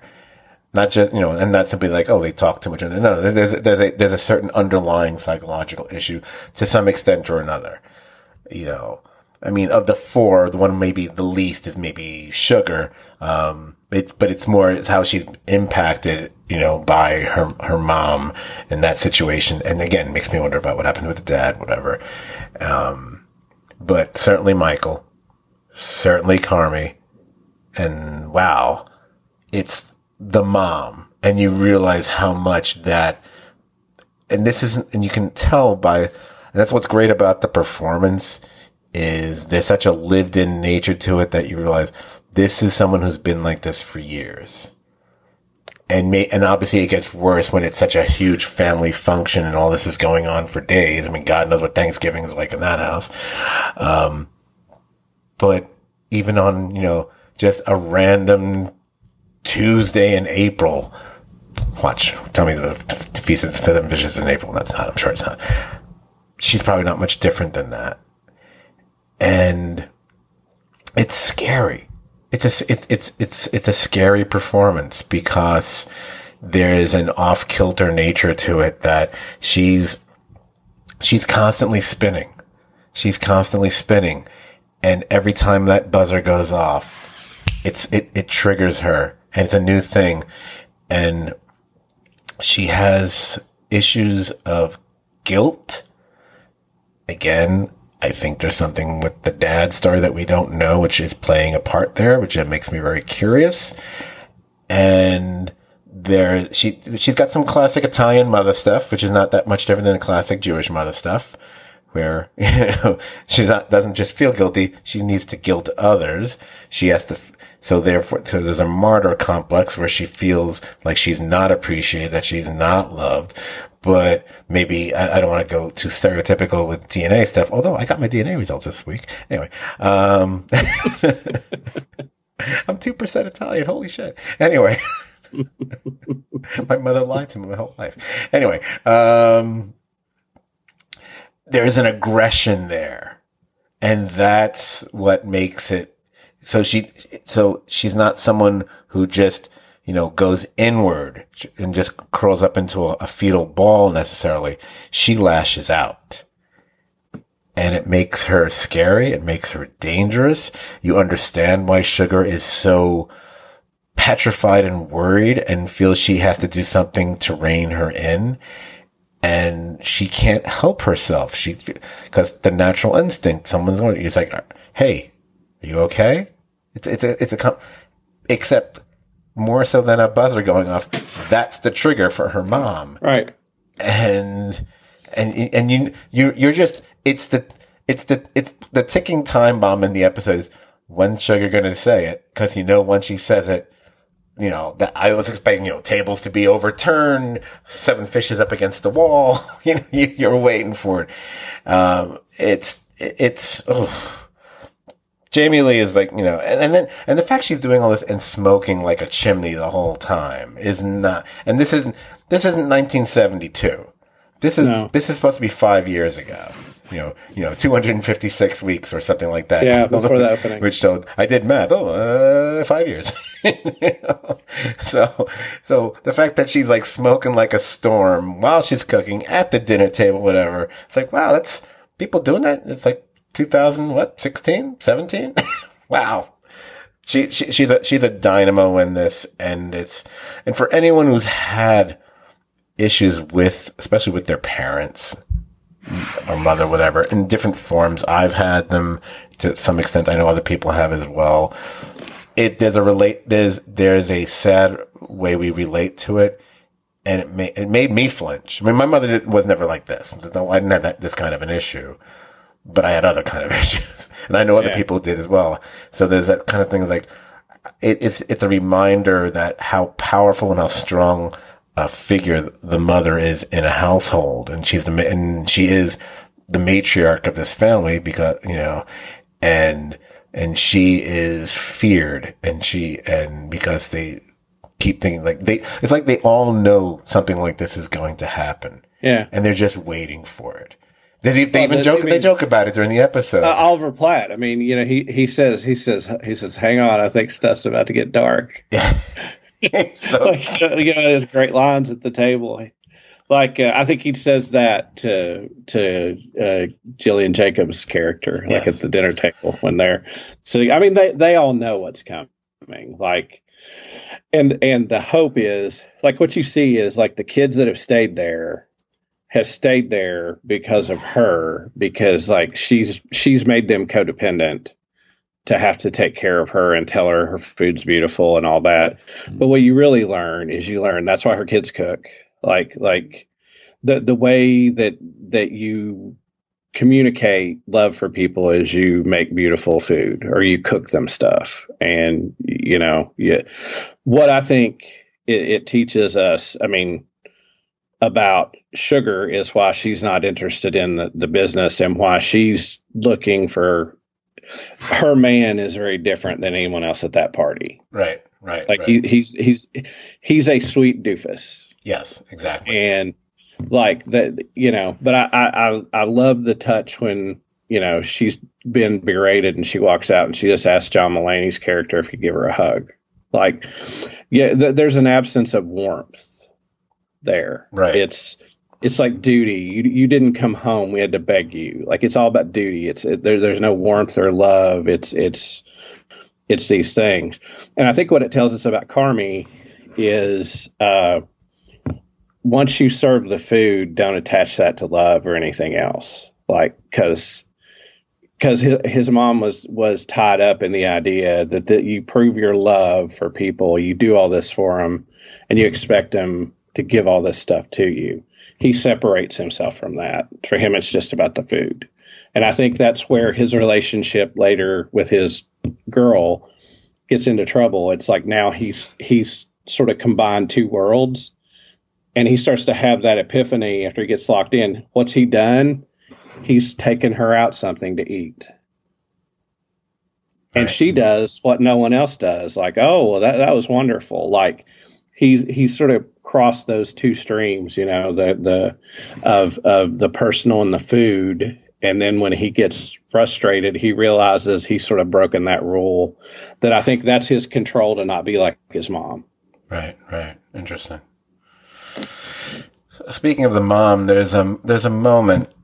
Uh, fairly. Oh, can I say something before I forget? I'm sorry. Sure, go ahead. Wait, you're thinking, I meant to say this too, and I, and I want to give major props to Jamie Lee uh, because I don't know that I've ever seen an actress who like just basically said, even in a portrayal like this, like don't hide my age lines. Oh yeah, Like like she really let like herself look haggard, ragged. They didn't put on the extra makeup. Like like like I mean, it's kind of cliche to say this, but I thought it was a really brave performance. I like her I, I like that that- little. I like that that that weird little eyelash that stays on her cheek for Oh, so yeah. long. It's, it, Yeah. it drives you crazy. I, thought that was Yeah. interesting. Um, so there's a moment. Uh, I'm not sure when it happens. Uh, let's say maybe roughly a third into the episode. Not sure when. Um, it's between her and Odenkirk's uncle Lee. Um, and he's talking to her about some deal he's made for a building. But in this scene, it's clear that there's some sort of history here, recent history between these two. And that's also when you see Mikey react, annoyed and kind of negatively about it. He says something along the lines of, not this again, whatever. I'm only saying, uh, the reason I'm pointing out because it's something I think that some, many, whatever, might have missed when they went over this episode, because that is actually, I think, to a certain extent, the opening salvo between Uncle Lee and Mikey. That this was well before Lee interrupts Mikey's story that he's heard a million times, or whatever. It starts here, and it also maybe fills in a blank without being um, uh, expressly doing so about why there would be animosity, why Mikey, certainly why Mikey would have animosity to Uncle Lee, and maybe that was a th- that thing that existed, hence why he would jump in on that story and, and, and shit on it the way he does later on. Um, Well, that's what's funny is the whole episode they play a game of not this again. Right, exactly. Now, as we were saying, I, I, it's lovely that you have this. Every guest star has at least one or, or more moments to shine in this episode. Obviously, Jamie Lee with her multiple breakdowns, Odenkirk with his confrontations with Mikey, Mulaney with everything we we said before. Um, you know, even Sarah Paulson, you know, when she's, you know, the, she seems to be the one person looking out for Carmy's clearly fragile psyche. Um, but let's go to someone who has been on the show before, but he's a, eh, but when he, but it's, he's only had a few appearances, but he's as, he might be the most important guest appearance whenever he shows up. It's Jon Bernthal. It's Mikey how good is he in that scene with Carmy and his reaction after? And then you realize just way before the fork scene happens. And it's like, oh, and the pit in your stomach of knowing where this character is going. Again, why I wouldn't say watch this episode before all the others because, you know, it's a bit more important. Oh, by the way, this, this is the one who kills himself, you know, but when you see how he acts and he's the, the I mean, I wasn't that impressed with him as some might have been with The Walking Dead. But what he did on that HBO show that we both liked uh, last year, uh, we own, we the, own the city, and a few other things he's done, which I've heard are really exceptional. And his work, he limited appearances though they may be, every time he's on, in this episode specifically, holy cow! I mean, I don't know. I mean, I think it's because he's only in. Wait, is this the only episode he's? Yeah, I think so, right? It's the only flashback episode. It's the only episode he appears in. Also, so he would also fall under the guest star thing, whatever. How do you pick the guest stars in this episode to give it, give it out? You know, because Mulaney kind of deserves something too. Um, but uh, it's the, the, episode overall. It, I mean, it's and again, this isn't me wrapping up, so don't worry, un, unless we want to. It's it's visceral. It's nerve fraying. It's stomach churning and specifically the last 15 minutes or so. And I know we made kind of a slight reference to it before as a joke, but it is, it is eerily reminiscent of some of those really top notch succession episodes of the final season that we've talked about on the podcast. Those episodes that were essentially in one location, maybe multiple rooms, it's still essentially one location. And you saw the savagery of family dysfunction tempered by very dark or absurd humor, which makes it palatable until that too is kind of stripped away and then it's just raw. And, you know, in a show that deals so much with cooking, it's interesting that its most searing moments are actually quite raw. And yes, every single pun there was intended. So fuck it. the, uh, the the savagery of this episode. Uh, I mean, this was like taking the the like three siblings walk into the conference room during the board vote and stretching it out and like you know uh, about two or three times longer um, and letting it simmer and boil till it blows up amongst all the characters. And there's lots of nice little touches in, in this episode. I thought one, um, you know, Lee also calls out Mikey for using. And if you notice early in the episode, Mikey's pretty clear headed. But after the thing with Carmy, he walks outside. Yeah. And you don't see him use. Like, you know, you don't see him use, but he comes back in and he's different. Yep. You're right. You're right. You're right and a nice little touch that, that's not obvious, but you see his character change ever so slightly to be more aggressive, um, less inhibited.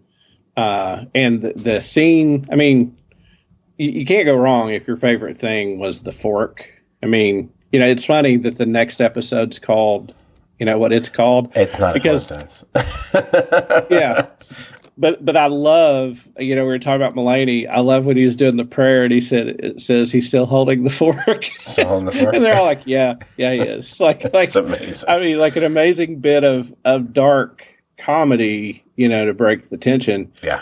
But uh Bernthal, I mean, you know, uh, to me watching this, this was like a sort of like almost Gandolfini esque performance, like you know he was just a powerhouse on the screen man. And and in a room full of people before the mom shows up he's the one they're all afraid of. Right. Now. Also, it's funny how uh, we gave the man so many raves at the top of the episode without really talking about his performance in the episode. So, my way of closing the episode, at least, or attempt to close the episode, will be to acknowledge, yes, that the the actual fork showdown, um, what Odenkirk does in this episode. Hey, you know what? We yeah, we watched Better Call Saul, and we saw him do dramatic work. We were we, we feel he should we we feel he's due at least one, if not more, Emmys that he didn't. Get. But his face off with Mikey here, and the I hate, I hate to reuse the word, but I don't have I don't have another uh, I don't have my, th- my I don't I don't have my thesaurus handy, so I'll just have to reuse the word. The savagery of his rebuke of him and laying out everything about every negative aspect of what Mikey is at this point, you know, and the fact that it all has the stink of truth about it, you know, and even though people are trying to get him to shut up, well, he's provoked and he's already, he's already shown himself. He, again, these two have, have, have issues from the get go and it just, it festers and gets worse. And yes, is Uncle Lee responsible for a lot of that? He didn't need to step into that story. He didn't need whatever. Of course not. But it's that's the dynamic these two have. I don't doubt that there's been issues between them at previous uh, seven fish feasts before, but the the, the fork thing, you know, and then when he asks each person, "Are you using it?" and everything from that to that closing shot where you realize you know the fork is in the cannoli thing, which also makes the thing later, not just the next episode being forks, but the thing with the cannoli thing later on and being called the Mikey kind of really almost beautifully eerie, I guess. It, it, it's it's a fantastic episode of. It, it it it really is, and uh, like uh, by the time it's over, you're tired. Oh yeah, it it wears you down. Um, but I, will say this before I move on to the next episode. Um, we or I, um, although you appeared once, twice, don't remember how many times, uh, a couple times. I did that countdown a couple years ago on the pod on this podcast of the 20 greatest TV episodes of all time. You know, one per show, blah blah. blah. If I was to say, I don't know. If, look, I highly doubt I'll be doing this podcast five years from now. but I guess I, I don't know. If, who knows if I'll be alive five years from now. But if both those things should be be the case, this has a shot at cracking that list. It, it's a, especially because it functions as not a standalone in the in the sense of you know it's like episodic television, but as just just a piece of holy moly, this is wow, yeah. So see, there there, there are two things that broke the zeitgeist this year. That this and the episode of Succession right. where they pull pull the carpet out from under you, right? that you know the kind of thing that if you're watching a show like this that you're really invested in you, you, you can't really wait three or four days if you're onto any sort of social media because you'll be spoiled but this like i mean you saw it multiple places i'm sure like i did like you know people i didn't even know watch this show were like holy shit did you see episode six of the bear i I, I I rarely tweet a reaction about any TV show I watch, and even the shows I love. I did that tweet for the show. I think it was something like you know, episode six, fishes. But I write holy fuck or holy shit. I remember probably. I don't like I don't like the phrase holy shit very much. So probably holy fuck. Yeah. Anyway, so all that yeah. said, I guess it's not going to be an hour and a half podcast after all. Let's move to episode seven the counterpoint to this episode, Forks, which was also directed by the creator Chris Storer. This one was written by Alex Russell. It's the Richie episode. Ebon Moss-Bachrach. Um, let, let, let, before I get into any specifics, let me just say it here. Um, this episode, it's the perfect episode to follow fishes. It, it, it's it's like I, I just refer to it as like a counterpoint. Um, and, and it also makes it interesting that these are the two episodes that most people are going back and forth, which is they think is the best episode of the season or of the series, whatever. There's no wrong answer per se, but it, it's interesting. Like the the previous one has this weird kinetic frenzied it's it's almost as frenzied as that crazy episode from episode uh, season one with the, the, the almost the real time kitchen episode where it's like oh um well it, this might not have that kind of quite that pace it almost feels like it because it's relentless you know it's it's it's it's like a Robert Altman movie but on cocaine and Tarantino decided to throw some violence in there you know and do some rewriting on it. Whereas um, Forks, I mentioned about formulaic, right? Forks is a very it's it's it's a one man show kind of a thing. It's an it's it's it's an interesting episode that we have not one but two different episodes. If I'm missing another one, I, I apologize. Because Sydney, I guess you could say the Sydney one sort of. I don't feel quite that way about that episode. It, it becomes Sydney centric, but I don't know. And it's, so it's a Sydney episode, but not the way the Marcus one is for Copenhagen. Um, I'm Honeydew rather, and not the way this one. This is a Richie episode. You know, we, we spend the episode with Richie. Our only interaction with anyone else is through him, be it on the phone or, or whatever. Um, and I, I love the, again, it, it's it, the way they, they build the episode and, and, and even though you can kind of see where it's going, you see where, where, where this is going to, how, how this is going to land. It's, it's executed so flawlessly. It's, I, I know there's like people who probably watch the show who are also watch a show like Ted Lasso.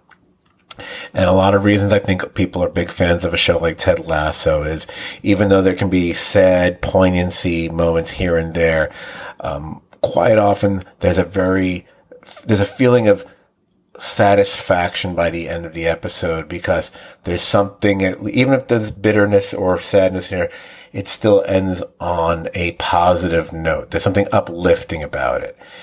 And this is an episode that actually has that, as opposed to the Sydney episode we talked about earlier, where it ends with her failing, as opposed to, and it's the, it, it may be the exact opposite of the episode that we had just watched before it with with fishes, where it's about this you know this this crazed ensemble of people and who are swimming in this world of chaos. And by the end of it, let's just put, uh, to be clear, no one's happy at the end of Fishes. Forks is a one man show pretty much, although the ensemble around him are all lovely and fun. And we get another great special guest appearance in this one as well. But it's, it ends on possibly probably the most positive note of any episode I can recall. And by the time this episode is done, if you weren't the biggest fan of the Rich of Richie, his character, whatever, this is such a great payoff for him for everything we've seen him go through. Whether it be the very episode beforehand with what we saw him early on, which the when we go from that to him being in, um, you know, be in touch with his, with his, with his wife in this one. I think it's in this one, right? Yeah. Um, it, it, it's it, it's such a nice companion piece. That's what's going on. All these episodes, there's a kind of a nice, interesting pairing with them. Um, but this is the most deliberate for a reason. It's it cleanse much like Sydney needed to cleanse her palate, and and and and, and then Carmy was supposed to. I guess he never did. Um, this cleanses the palate of of the the jaw dropping bitterness of the previous episode. And I think in some ways that might be why some people prefer this episode because like, no, that episode left me numb. This episode left me kind of humming maybe. I don't know. Or just, or just feeling good. You know, I'll stop. I'll, I'll let you talk. No, I think, I think you're dead on. I think that, uh, I, I'm positing this and not saying it's right or wrong. Uh, either approach is right or wrong. I would bet if this show dropped weekly rather than streaming, mm. that six would probably have more supporters. Um, but I think if you go from six directly to seven, you know, if you're streaming it and and binging it the way a lot of people did, I think there is a very comforting feeling that that seven brings you back down and it drops your drops your anxiety. Um, you know, it's it's it's quieter. I mean, when I rewatch six, God, that's a loud episode. And and the background sounds, you hear the kitchen. I mean, there's no episode that's quiet other than in the bedroom, and even then, you faintly hear stuff going on. Right. This is an episode that it's quiet, uh, it's proper, and uh, and I mean, I think probably another reason that that this episode has a lot of supporters is we have another wonderful guest star Yeah. in this episode. That there's that moment with Olivia Colman that came out of nowhere, and I watched it, and for like ten seconds, I was like, "I- "Is that really Olivia Colman just doing like a walk-on cameo in in the Bear?" And sure enough, it was talking about mushrooms and um and and I, I, the metaphor of you got to do the small things right that it starts there to get to something. And you see Richie do the small things that that through the episode he gets up on time. That and, and you know by the end of the episode he's hopping up right before the alarm clock. And you know it, it's it's just really well done. And you see him metamorphosize to become what the bear needs because then we do see Sydney fail and he's there to step in later. Right. um, and you know when Carmy's locked up and Sydney fails, uh, you know the least likely person to be voted, maybe the MVP of season two would have been Richie, Right. and he's possibly the MVP of the season. Yeah. That's was funny when, when Olivia Colman. Uh, I almost wish she hadn't been on Secret Invasion, that uh, Disney show it's on now, because I feel that that would make her appearance on The Bear that much more special and noteworthy. Um, but yeah, just to, just to reiterate, just the back to back episodes, you know, I, I think like Fishes leaves us kind of shell shocked and gobsmacked, but Forks is life affirming. So it's like Yeah. it's like a warm blanket to drape over a viewer who's shivering after watching Fishes, quite frankly. Right. Now, the stuff with with with Richie, which was great about it, it's it's such a great exploration of him as a character because he's someone who's cocky but lacks confidence. He's someone who doesn't know at this point. He doesn't know his place in life, be it at the restaurant, his extended family, but not by blood, with his ex, the daughter. He's kind of adrift, and it's especially poignant, especially when you saw the aspirations and goals he had in that in the flashback episode, um, Fishes, just before that. But here, up until this episode, we haven't seen little to none of that. And it's like what you're saying, it's like it it, cha- it changes our view of him because he changes his view. He changes his view of of of the business of how people treat people in the business, whatever. I love the thing that Colman says, like he's good with people, and then we see that. We see we see how he acts. We see we see that he does approach things with a certain level of excitement and joy. And we had not seen that before. Right. So Right, and, and he can let go of his daughter wanting to go to Taylor Swift. He wanted to take her to Taylor Swift, but then at the end he lets go, and he's just happy she she got to go. Like like he's not looking at the glass half empty. He's starting to look at the glass half full, and make changes towards a more positive life. and, and, and, and yeah, it's it's oh, oh, and you'd mentioned the thing with the clock, which is a lovely device that he used throughout the episode. How you know he's waking, and the, each time he wakes up, it's a little bit earlier. It's a little bit earlier until he wakes up before the clock itself. It's a cute device throughout the episode, and that kind of reminds me of something I like throughout the season, which I maybe just made a glancing reference to it, but the flashback episode, um, there's that countdown aspect for almost all the episodes this season. Um, as we get closer to the opening of the restaurant. It, uh, speaking of, another, I'm going to go to a totally different kind of an FX show from way back when. It kind of oddly reminded me of Damages. If you've ever seen Damages, Oh, yeah. guys out there, yeah, you've seen that's right. Of all things, because I don't, I can't remember if they did it every season. I, I, I feel like they did. They definitely did in the earlier ones, the, the better seasons. Um, there was always episode to episode, there was a countdown leading up to something that we saw at the start of the season. Kind of like, here's a flash forward, and now, you know, seven weeks before we get there, six weeks before we get there. And I feel like that's kind of what this felt like. Like, okay, we're, we're, we're, we're six weeks from the opening. We're two weeks. We're, we're, it's like, oh my God. You're like, it's like just this little bit of pressure as we get closer. I love how as we get closer, all of a sudden the restaurant's been demolished. Like, okay, how are they going to pull this off? And I just love the tactile nature of everything we see, you know, with the, with the things being torn down and, uh, it, it, Yeah. it- the show has such a nice grittiness to it. It's really great. Um, yeah, and, and I think I think it's great you mentioned that because the clock, the ticking aspect of it, you know, the timer and the flashback, and and it, it's such a major device that they do even in the the flashback episode. yes, they do say 256 weeks or or like like like you know, you know you can't you can't put that everywhere and not see that it's intentional that it's this it's this countdown to, to, to the but but what i find interesting is that you know the ultimate countdown we don't get the actual open we get friends and family Right. That's true. That's true. There's also something that's interesting rewatching some of these episodes like this one. Um, and I believe I realized this watching it the first time around anyway, so no, no big revelation here, but I just, I, I like how everything kind of knits together as far as, um, Carmy's life as a chef and what he's done, and we see the connecting pieces. And we talked about it before with the chef Luca stuff. And and then we realize, oh, we hear him talking about his trip to Copenhagen, which we know that Marcus just that we saw Marcus go on and he they stayed at the same boat and fed the same invisible cat and so on. But there's something that happens in this episode and which made me kind of go, oh, it's all connecting. That's interesting. That's very interesting. And I don't mean just that photo that um, Richie sees in the corridor, uh, which is of uh, Chef Luca and uh, Carmy together, but it's but it also it, it's it's going to confirm how there's a connection here. It's the sign that's in the kitchen.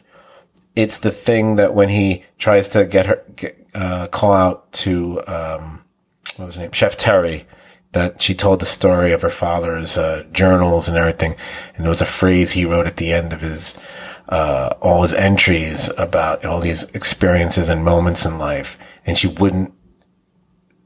She didn't tell him what the phrase was, and then he's looking across the room and we realized that's what the phrase was. The phrase was "every second counts," and we see that sign, we see that phrase elsewhere, and it kind of you realize it, it it's everything connects. Yeah. And, and, that, and realize like her influence on this one, like you realize that she's not just probably connected to Carmy, she's connected to Chef Luca. She's uh, all, like all these pieces kind of come together and you, you see how the, how everyone's interwoven and, and it, I really think that's just a nice piece of ingenious piece of writing and, and I, I just, it was one of the things when, when I saw it again, I was going, that, that's right. They're all con- they're all connected, and that's I, I, think that's just a really special thing, um, not just specific to this episode, of course. Although this episode is worthy of uh, all the huzzas that it's gotten, but just the series overall. I thought I just want Yeah. to make sure I mentioned that because it just popped into my head here. Yeah, and it's nice throughout the the episodes, even the earlier one we discussed, that you see some of the chefs in the nicer places. It's clear that his people, uh, Carmy's people, are getting access to those places because of him. That you know, there's something when your people show up in Copenhagen that you know you're getting in the door because your boss made that call. Like, so that I, I think that he's probably gained a little more cachet with his people. That you know he, he's not a big self promoter, but saying go to Copenhagen and working with this guy, you know, you know, like when Marcus got there, he knew it was a big deal, right? And when Richie walks down the hall and you see that picture, like like you didn't know that, Right. like like Carmy didn't self promote it, but his people have went out in the world and you know even when uh, Sydney was going around to the restaurants and they were going to different places, the one was like, "Oh, are you working with uh, who are you working with?" And and like they know who Carmy is, like. Right. But but I think you know a positive for his character is his people find this stuff out. He's not like bragging it. They all know he's a good chef, but all these connections in in this you know hoity-toity world, he he doesn't self-promote those, and I, I think that that. But but you see a lot this season. Like, you know, it's like the show's building up somebody you already know is awesome, but in a very subtle way. Right. Yeah, one last thing about the episode before I bounce to the next one uh, that I feel need it just occurred to me that I thought it needed to be mentioned. And we talk so much about, especially season one, where those of us who maybe are not that knowledgeable about the food and service industry, especially the restaurant industry, um, probably feel like we learn so much about the inner workings of kitchens and the pressures and stresses and all the all different things. And I can't believe we've we spent over an hour and forty whatever minutes talking, and we haven't referred to each other as chef or you know or say please and thank you. What's what's wrong with us? I, I, meant to call you chef at the end of every sentence, so I screwed up the podcast already. We're gonna have to re-record now. It's okay, um, chef. Yeah. yeah. Thank you, chef. So um, I'm going to do the rest of the podcast. So, um, but what I think something that really made this episode also very appealing for people. Um, in a weird way, it's kind of like when you watch a heist film and you see how they put the heist together and all the planning and how all the little things and the things are passed on to this one and that one, whatever. And the inner workings of, uh, of this restaurant, and this is supposed to be one of the like a three star, one of the greatest restaurants there there is. People wait months to get in here, and the system of notes and listening to customers and everything that's that that happens throughout this episode, which we then see put into play later on, of course, and that's how you know Richie utilizes it. Which oh, by the way, I think Rich, I think the lessons Richie learns in this episode that he uses in subsequent episodes also lend themselves to why people love this episode. The way Richie is, whether he's part of interviewing someone to, to work there or how he's instructing people as far as watching the tables, or as you say, as you mentioned earlier, when he basically stands in for Sydney at the expo in those five minutes, and but this is what he learned there. It it makes why this episode is so important to the season and his character, but also that's why we end up loving the episode so much. Like, oh, it was so much fun, whatever, but informative and insightful, and, it was important. Yeah, really good stuff. Good stuff. Yeah, great stuff. Episode nine. That's right. We're we're bouncing over to episode nine because you know, good lord. And episode nine was Omelette. Hey, look, it was also directed by the creator, Storer, and written by Storer and Calo. Now, look, when you have an episode that's preceding what's supposed to be a big event, whatever show. It could be a mission, an election, a battle, or in the Bears case, a restaurant opening, soft opening, family and friends, as you pointed out. You expect the preceding episode to be the calm before the storm. And in some ways, I think Omelette, it is that. I don't know if it's so much soothing as it is kind of like stress being compressed or in some cases decompressed. It's kind of like actors rushing to the stage before the curtain rises. It's all about the people. They're, they're finding their place or their station before, you know, the dam breaks and the doors open and all of a sudden shit starts getting real here. So we, we come to this episode when we have like a, a, somewhat frazzled Sydney. We talked about it before, but it seems to be more the case in this episode because she's fearful that failure uh, this time around is something that she won't recover from, no matter how supportive her lovely dad is. And the fact is, we see her walking through the neighborhood and she sees one of the restaurants that she visited during her taste test marathon back in episode three. And that was the one, that was the location where that chef even warned her about partners and so on that they're closing. So I, I think that's kind of, you know, it, it's just one more reminder like, oh yeah, this is, this, this venture. it's hugely risky. And these are people, they knew what they were doing. They had the experience, whatever. They, they thought they had ducked all those issues. they're still closing. So it, it, it's just, it's almost like uh, the portent of doom is kind of out there from the get go in this episode.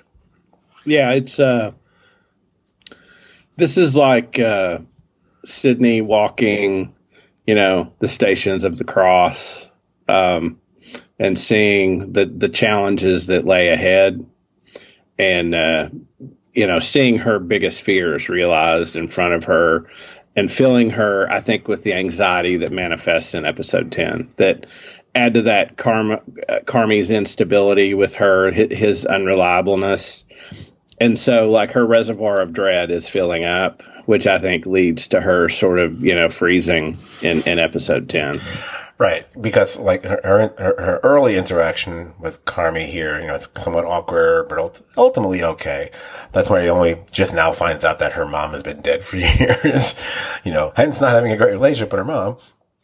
It's kind of how she kind of bobbles and muffs that conversation with Marcus, who, by the way, Marcus, eh, probably not the best time to even come close to asking the Queen of Stress over here for a bite. You know, after the night is over, he probably, I think Marcus is such a genuinely good guy, but he might not necessarily be the most perceptive guy. it's not about whether she'd be interested. I was like, maybe not the best time, but it's fitting that another person who's load bearing a bunch of stress, sugar, she goes to a happy place happy place due to an omelet that Sydney sweetly volunteers to make for her.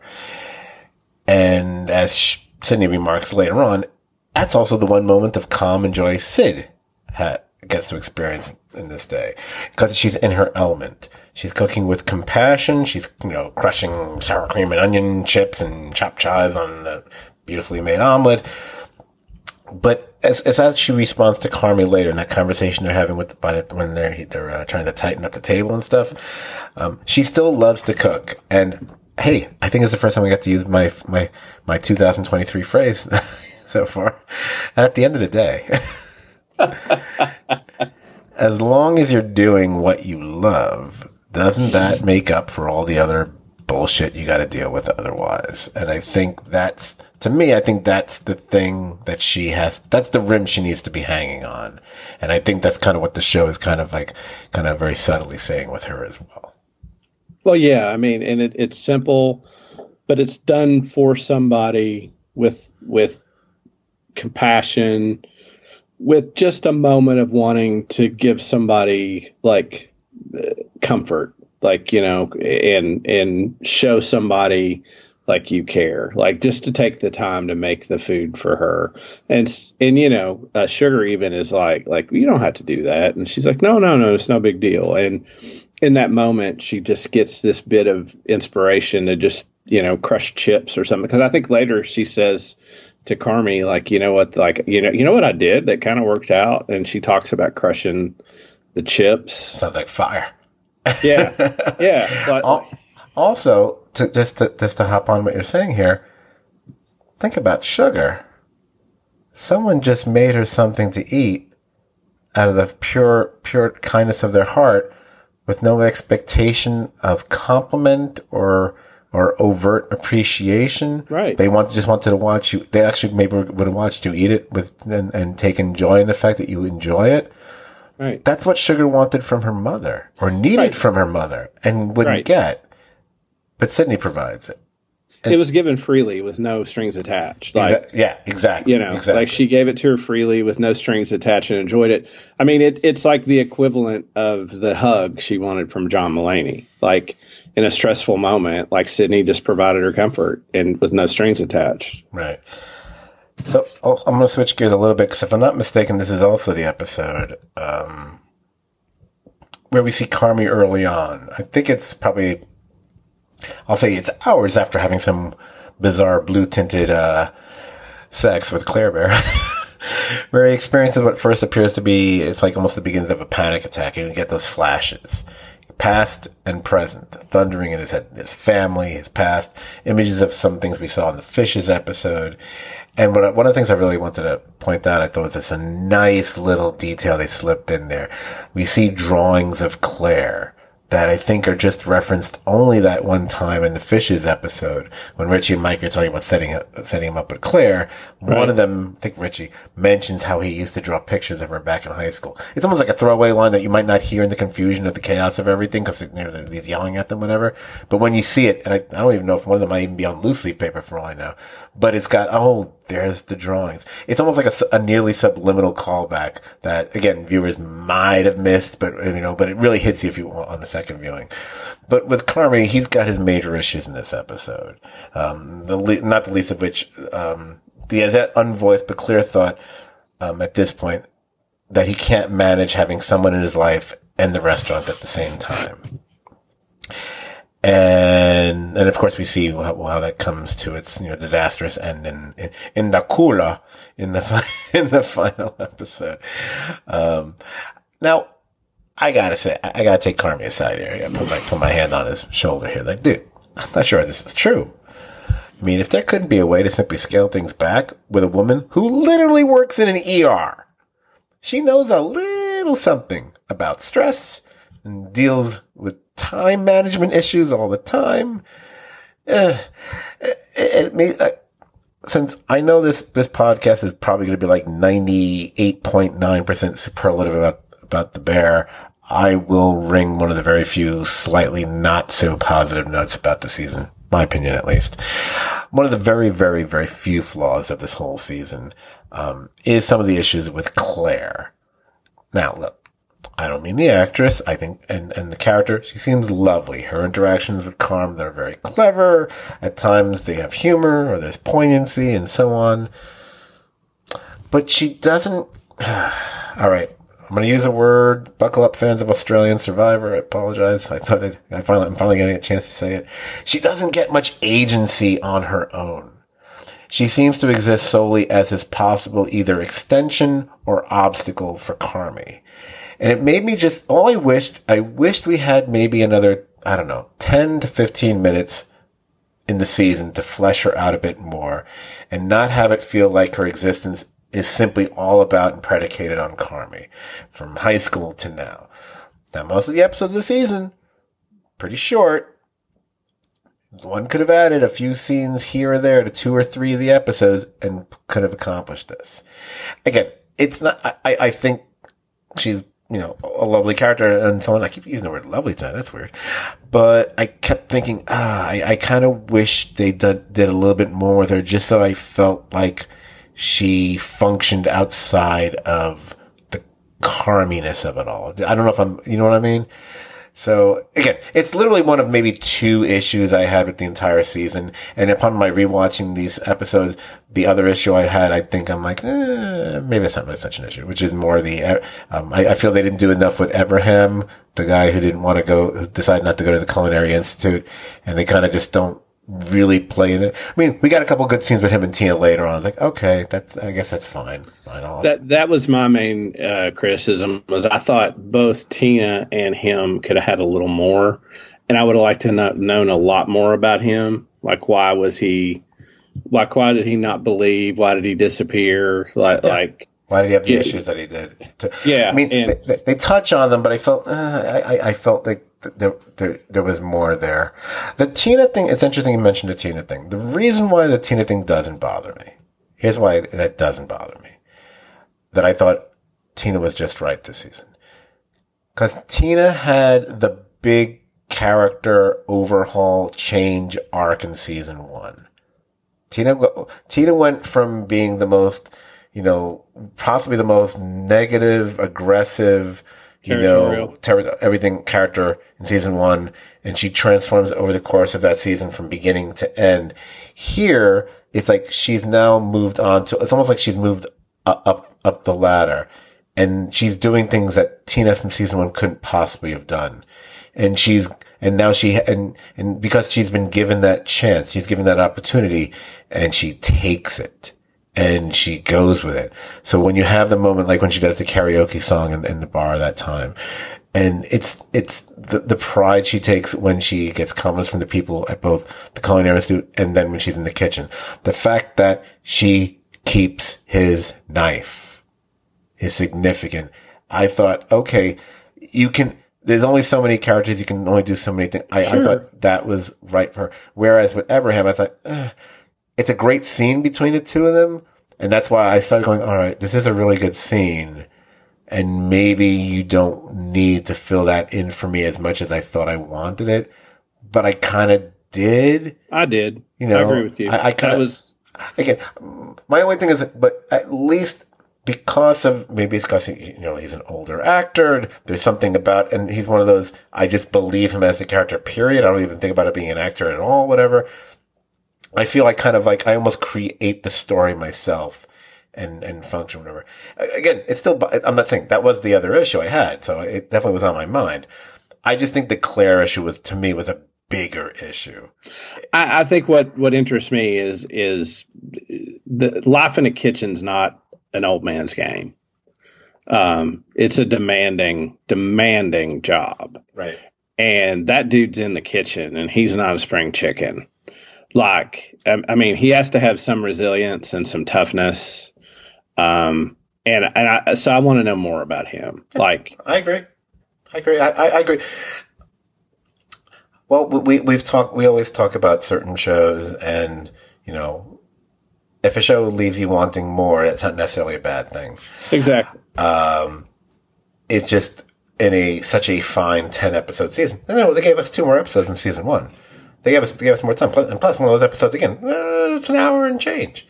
You know, um, it's almost like oh, could you just giving us you know like between the two characters, you know, give, give us like twenty something more minutes this season, right? To fill that in. Again, it, it's you know, it, is it still like an A plus season? Yeah, pretty much. you know, it's, it's not A plus plus. I don't know. Um, let me, let me, let me dip back into the episode because we got to finish with something before we get to the finale here. Uh, I already mentioned the painting, so I can skip right over that. Now, remember at the top of the podcast, I raved about Uncle Jimmy Cicero and how great he is all season. His scene with Carmy in this episode is no different. Even if the moral of the whole Cubs Alex Gonzalez error story. It's a, hey, look, it's a little muddled. you know, it's still, hey, you know what? It's a swell little monologue he's got going there. And by the way, I counted. There are 25, 25 versions of the word fuck in that story. so he just, he blew past Steve Martin in that scene in Planes, Trains, and Automobiles, which I believe I remember being 17 times. 25. 25 fucks. Fucks, fuckers, fucking, fuck up, fuck up, whatever. oh my lord. But love that scene. Love him in the episode. And I, we mentioned this, I mentioned the scene earlier. Um, I don't really, I don't, do I want to bring this up? All right. I'm to give it 20 seconds and that's it. The scene when Carmy and Sydney are fixing the table. And I, what I liked about it, it's it's almost like they're rebonding the two of them here. And I'm just to go shame and you're idiots to the people out there who, who, especially based on that scene, if not earlier scenes, thought that these two should be shipped.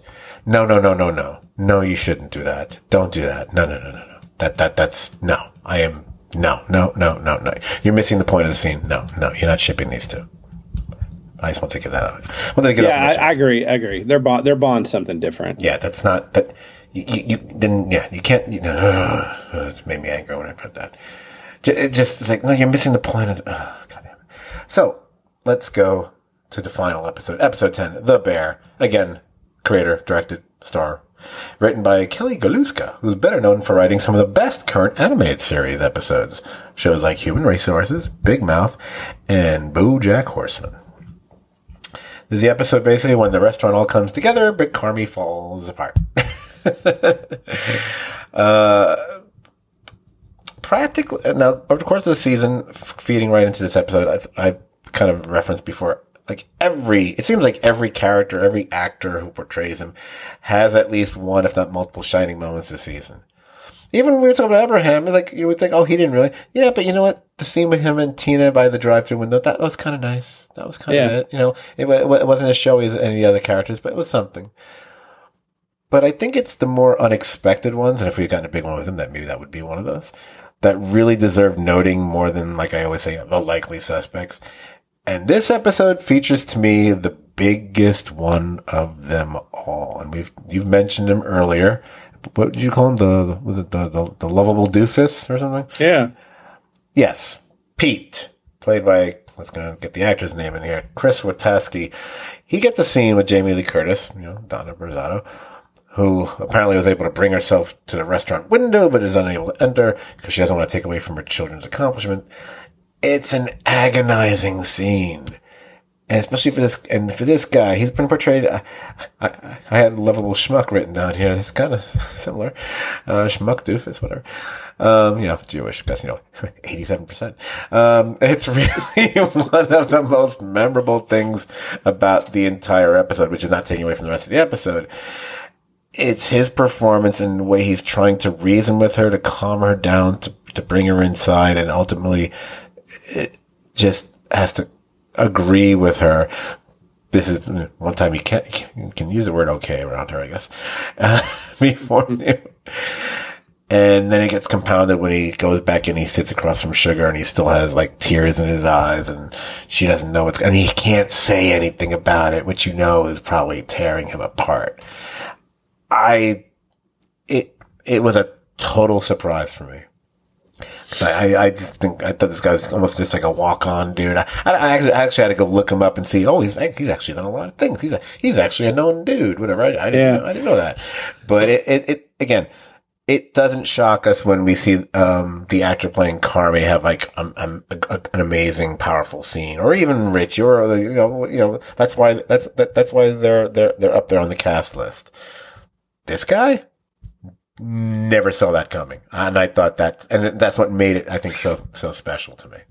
It, it, it is, and and the thing I thought was remarkable about it is he's sort of an afterthought in the holiday party. Yep. Like, and and he never really interacts with her. Like, he comes in and they're like, you know, don't show her the tuna casserole. Oh, that'll be eight fishes, and and you know that's why I sort of say he's the lovable doofus. Like, you know, he he even I think Mulaney says his heart's in the right place, or somebody says something Oh, that so like like like you know he he's a like he's he's a good dude and i think what the the subtext of it is is like he's so sad that she can't come in because like he, she would be proud of it and she'd be proud of her daughter. And he knows his wife wants her love so bad. And and to then not only like her toxicity like bleeds onto him and then like she makes him promise not to tell.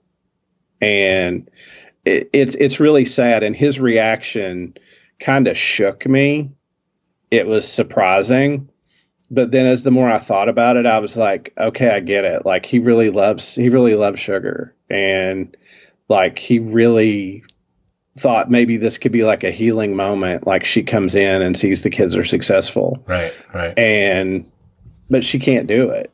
She she can't do it. I mean, it's all about her. And uh, Are are they married? Are, are Pete I don't know. married? I don't know if they. I don't. I, I for some reason I just assumed they weren't, but they could be because I know. I know she's. I know she's pregnant. They might be. I, I don't remember if they've shown a ring. I, I, I, think can't they remember. are. But I mean, it, it doesn't. It doesn't. It doesn't matter. I mean, I'm just. cu- I'm just more curious. Like, wait, are Right. they?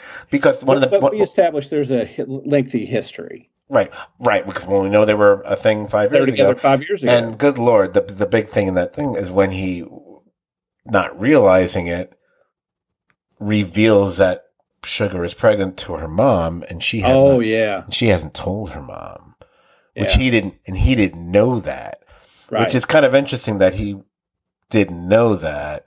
But if she had, although part of me wants to go, oh, okay, I'm not gonna. The writing is so amazing on the show. I don't want to give them shit for anything. But don't you think if Sugar had told her mom, she would have mentioned it to Pete at some point that she told her mom about the kid? Because that would be kind of like a big fucking thing. So why would you think that? you know? Maybe, but but given the benefit of the doubt to this show, their relationship may be such that she tells Pete she talks to her mom, but she doesn't. That's true. You're right.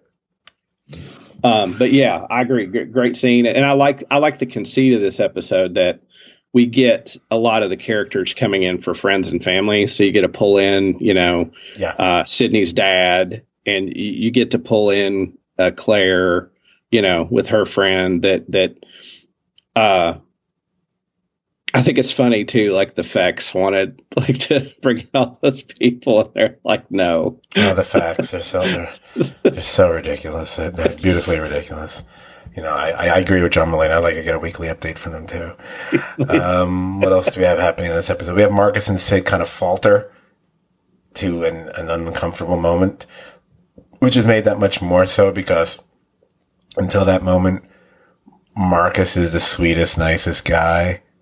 And then in that moment, he's not Right. and either he's just and he's just and it's clear you know, he's just not reading it's almost like not reading the room to be to be honest but you know he's not reading the situation and he's making it about himself. Like, mm, dude, none of this has anything to do with, you know, you ham handedly trying to ask her out before.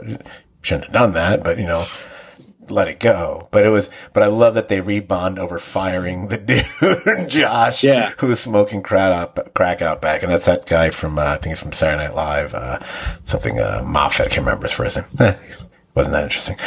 Um, and we talked about before, I think one of the shining moments of the entire episode, of course, is Richie, who goes from being ancillary, as he put it about himself in the Forks, he becomes the most important member of that staff that night.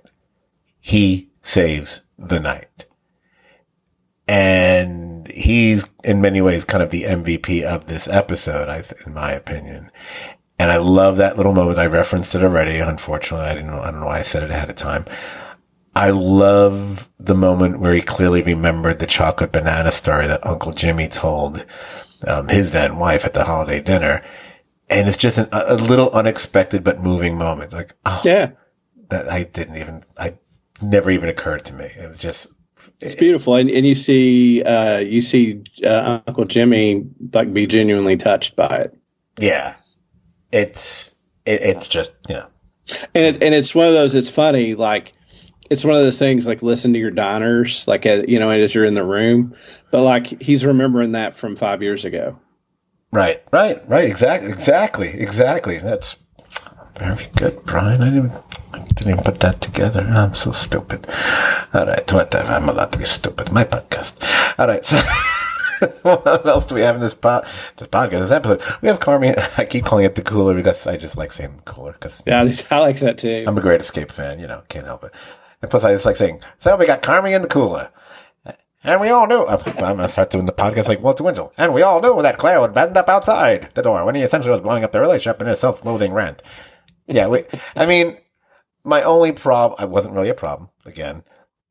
It's one of those things like, oh, I know that, I know that's how they're to do this. I know that I, that, I, I can see it moving that direction. It's like, okay, I'm all right with that. I'm just, I'm just wondering what it is he's going to say, but I know that's what's going to happen. He's going to be, he's going to rant about something, not knowing she's on the other side of the door. I know that's where they're going and, you know, whatever. It's interesting because some of what, there's part of me wants to go, hey, is what he said really that bad? I mean, he's obviously upset, whatever. If you take out like one sent, one or two sentences, it's really not that bad. I, I think it, it it's not great. It's not great. It's, but but but I'll say there's there's two things that there's two things that pointed to to other than just knowing him and thinking this this will be bad. That one of the surprises is that he never makes it out of the cooler like during the, the service like that. That's really Right. an, an interesting idea that they did that. But you know, there's sort of two things that sort of point to him falling apart, and one is like you know the episode forks they talk about you know getting the forks right and that leads to everything else. And sugar had asked him are you sure about the forks? And he said he was sure and, he, and there weren't enough forks. Like he got the forks wrong and he also was supposed to call about fixing the handle and he let that slip and that's the very reason he gets stuck in the cooler like he did it to himself By the way, was anyone keeping track of how many possible names the guy from who's supposed to be fixing the fridge had? I, Oh, I yeah. believe it's. It I, was- bel I think it's at least four. it was a great running gag The, the the last one was Terry, which was like, oh Terry, like the like the chef. We had Tony. yeah We had, I believe there was a there was a Tom or a Tommy or a Tim. They're all teenagers. I Yeah. noticed that like, like, Yeah. okay, no one seems. If no one knows the name, that's probably not a great sign. right But I think the more the more significant thing with Carmy and the cooler, cooler Carmy, it's not. Yes, obviously him blowing him, him unintentionally blowing up the relationship, whatever. Fine, okay. It's what happens right after that. It's the fight between Carmy and Richie. And it's interesting to watch that fight now because a, a, a previous season, we're probably totally siding with Carmy and thinking whatever. And Richie's been this kind of irritant and whatever. It's like, nope, Richie is right. Car, and then, and then Carmy goes into this litany of shit about Richie, which is almost reminiscent of Uncle Lee going off Yes. on on Mikey. You know, it, it's eerily similar to that. Um, yeah, it, it- it's it's like were watching this episode and there's the stresses of getting the stuff prepared and all the issues happening in the restaurant and all the craziness that happens, everything, you know, th- th- you know, one thing after the other. And all of a sudden it's in those, these last five, seven, whatever minutes of the episode. That's when all of a sudden I don't, I didn't, I didn't feel the gut punch so much with the, the, Claire breakup quite as much. I mean, it was sad. I'm not gonna, we got it after that. We got it Yeah. in the fight between the two of them. And then when after that, when Carmy plays the message on his phone, that's, that's the kick in the teeth moment with Claire. That's the one Yeah. where I go, oof. Oh man. How's, how's he not going to pull a Mikey? No, oh, I shouldn't have said that. But Well, I I, I liked uh, the, the, it, it, I like that. It, it's like in Breaking Bad when early on you root for Walter, Hmm. and you know you hate Hank, and at some point, I mean, not that I ever loved Hank, but at some point you're like, "Eh, I don't know, man. Hank's kind of right. Walter's kind of becoming, you know, not the best guy, and and you know, there's this flip that you're on Richie's side in that fight. And and the, the funny thing is is Richie's saying positive things to him. Like yeah, he is. you know, like like like it's not a fight like where he's calling him a piece of shit. He's like he's like, What are you doing, man? Like like she's a great girl. Like why are you do why do you do this to yourself? Like like it's not like he's not saying you're terrible. And so so unlike the Lee, you know, Michael fight, it's like Carmy can't even take in like you know Richie telling him like to be better, like that that he deserve. He even says like you deserve better. Does he not say well, what in the midst of their fight before he just loses it completely? Does not Richie repeat "I fucking love you" a couple Yeah. a couple times? Yeah, that? like like like Michael and him in the pantry. yeah, yeah. Oh, uh, another. You know, I, I, Yeah. I love the construction of that that earlier scene because I, I love how you can have so much poignancy and it's all filtered around a lot of use of profanity. right? And and it's and it's you know another beautiful like you know sort of thing it, it picks up on it. Uh, I, I thought it was a great ending because it, it ends like in this total um, you know chaos where Richie's the one that held it all together and like this is just friends and family night. So so where does season three go? You know, uh, who, who knows? But but I, I thought it was a really really uh, curious choice to end there and made me really interested to see you know what happens in season three. Uh, but Right. but Yeah, I mean, the the only other things I, I just want to throw out really quick, and then then I can move on. Um, this was the episode where I mentioned earlier when um, when when Sid when Sid is out and doing, and, and she told us she was going to, so there shouldn't be a surprise when Sid was like, oh, she's gonna go throw up for a while, whatever. Yeah. It's when her dad says it's the thing. I, I thought that was just a great little moment there. We do have the every second counts comes back at the end Yep. as well, and that's kind of a thing. And there is one more thing but one more bummer thing that happens. I mean, that makes that everyone, well, everyone with a with you know half a heart would go, "Oh man!" It's when we realize Marcus hasn't seen all the missed calls and messages on his phone Yeah. that undoubtedly mean that his mother has passed away, right. and that's. That that it, it, it it's like it, it's like showing how even in the midst of all this, you know, not counting Carmy Carmy's breakup and Nakula, because everything else was a success. That then, then something like this can happen. So right. but, uh, And- but, but, but but, but, but, I mean, I think I think that goes to the the what you're saying, and the you know the themes that run through this. The show's consistent about, um, you know, and I think Will Poulter sort of said it in the Copenhagen. Like, if you're going to do this, like you got to do it. Like like you know, like, Right. like there's no half-assing it or whatever.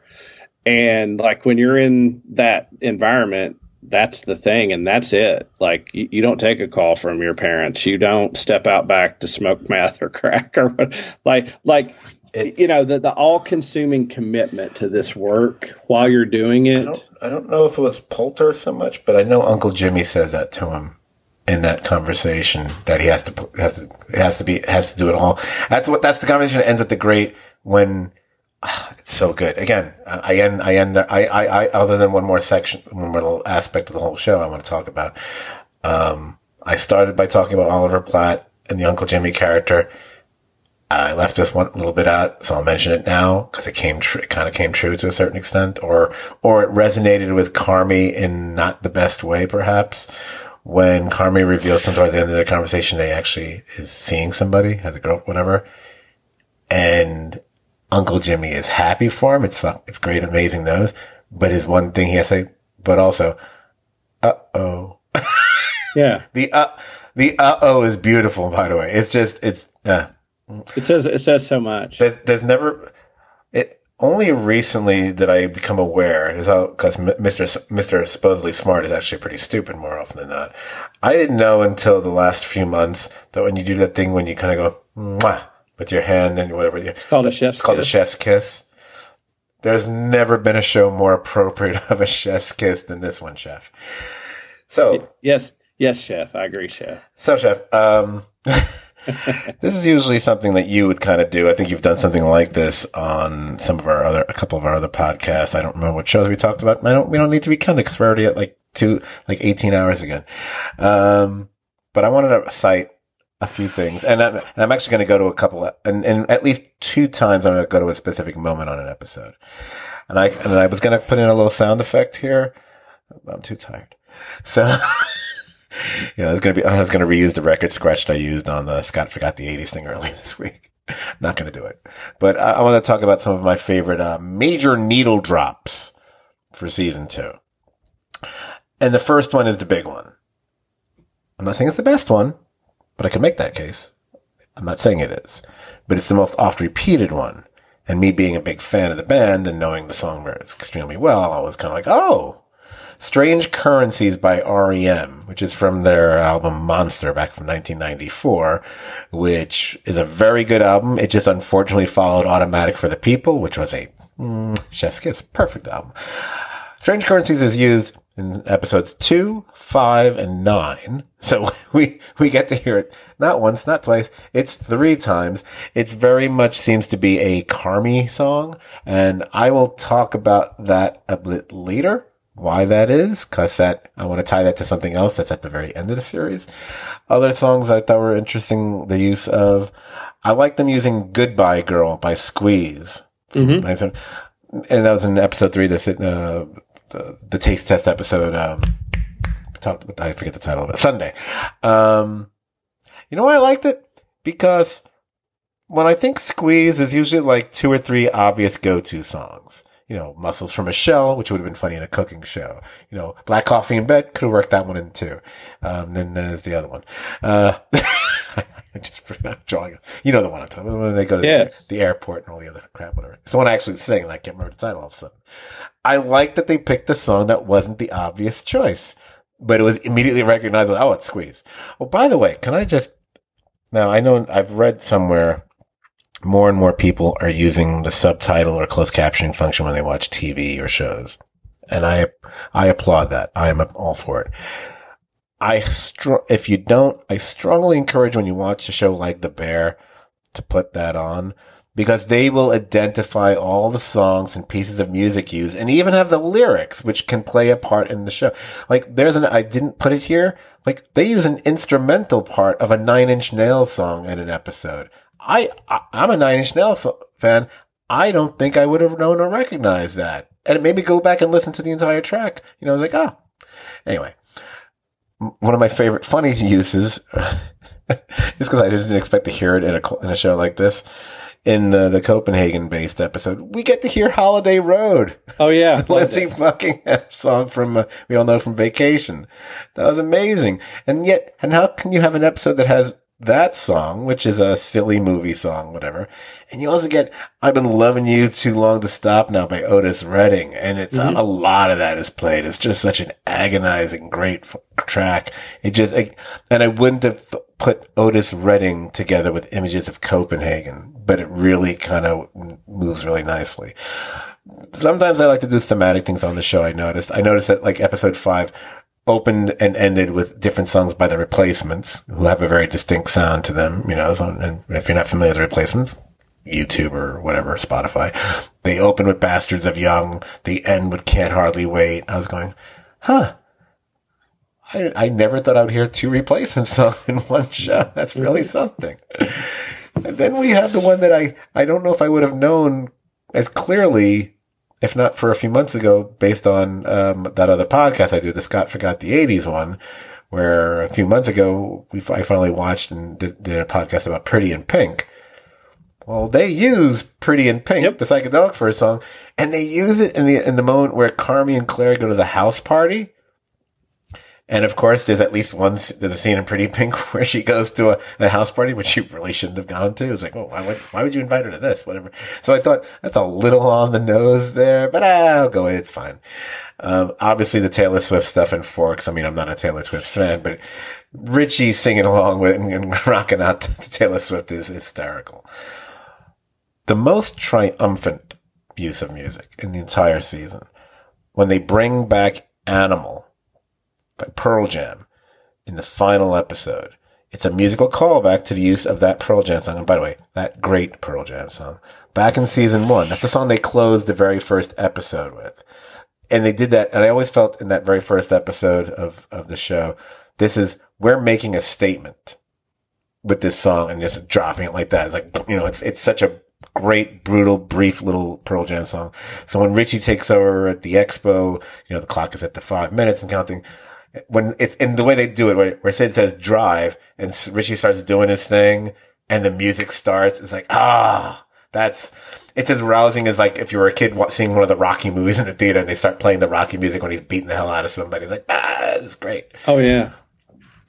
And finally, now I'm going to hook back to the strange currency thing. The season ends with a return to REM. Instead of strange currencies, they end with Half a World Away. That's from Out of Time, the album that uh, obviously had Losing My Religion and so on and so forth. Another great album. Now, it's interesting when I look at the use of these songs because Strange Currencies lyrically, um, it's kind of about, it's like pleading, needing to prove a person's love for another, you know, stubbornly to the point of near obsession. Um, and so that's kind of reflective of Carmy during the course of the season. Half a World Away is about moving on from past losses, being able to cope and live alone after the mistakes one has made, which is what happens at the end of this at the season. That oh, well, you know, you've lost, you, have lost it. He's lost, you know. It was just such an inch, and again, it's it's a it's a really, I, I really like that song a lot. I, I was one of those. Oh, that's. I don't know if I've heard. I don't think I've actually listened to that song in probably years. It again made me want to go on and, I just sat and just listened to it at home.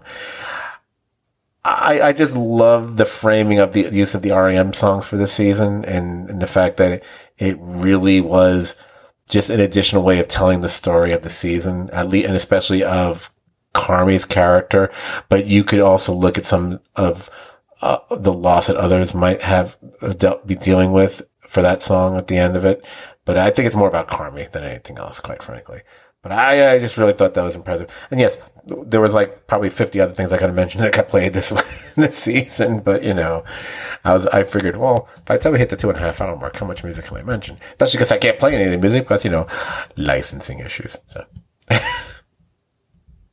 I thought you'd like that. Oh, I love it. I mean, you hit most of the points I would. I, I would just add to it. Um, the playlist for this season, if you go look at it, mm-hmm is 63 songs. Jesus. That they licensed. And one you didn't mention that I love that I would have never thought I would see in a show like this. And it was in one of the late promotional videos.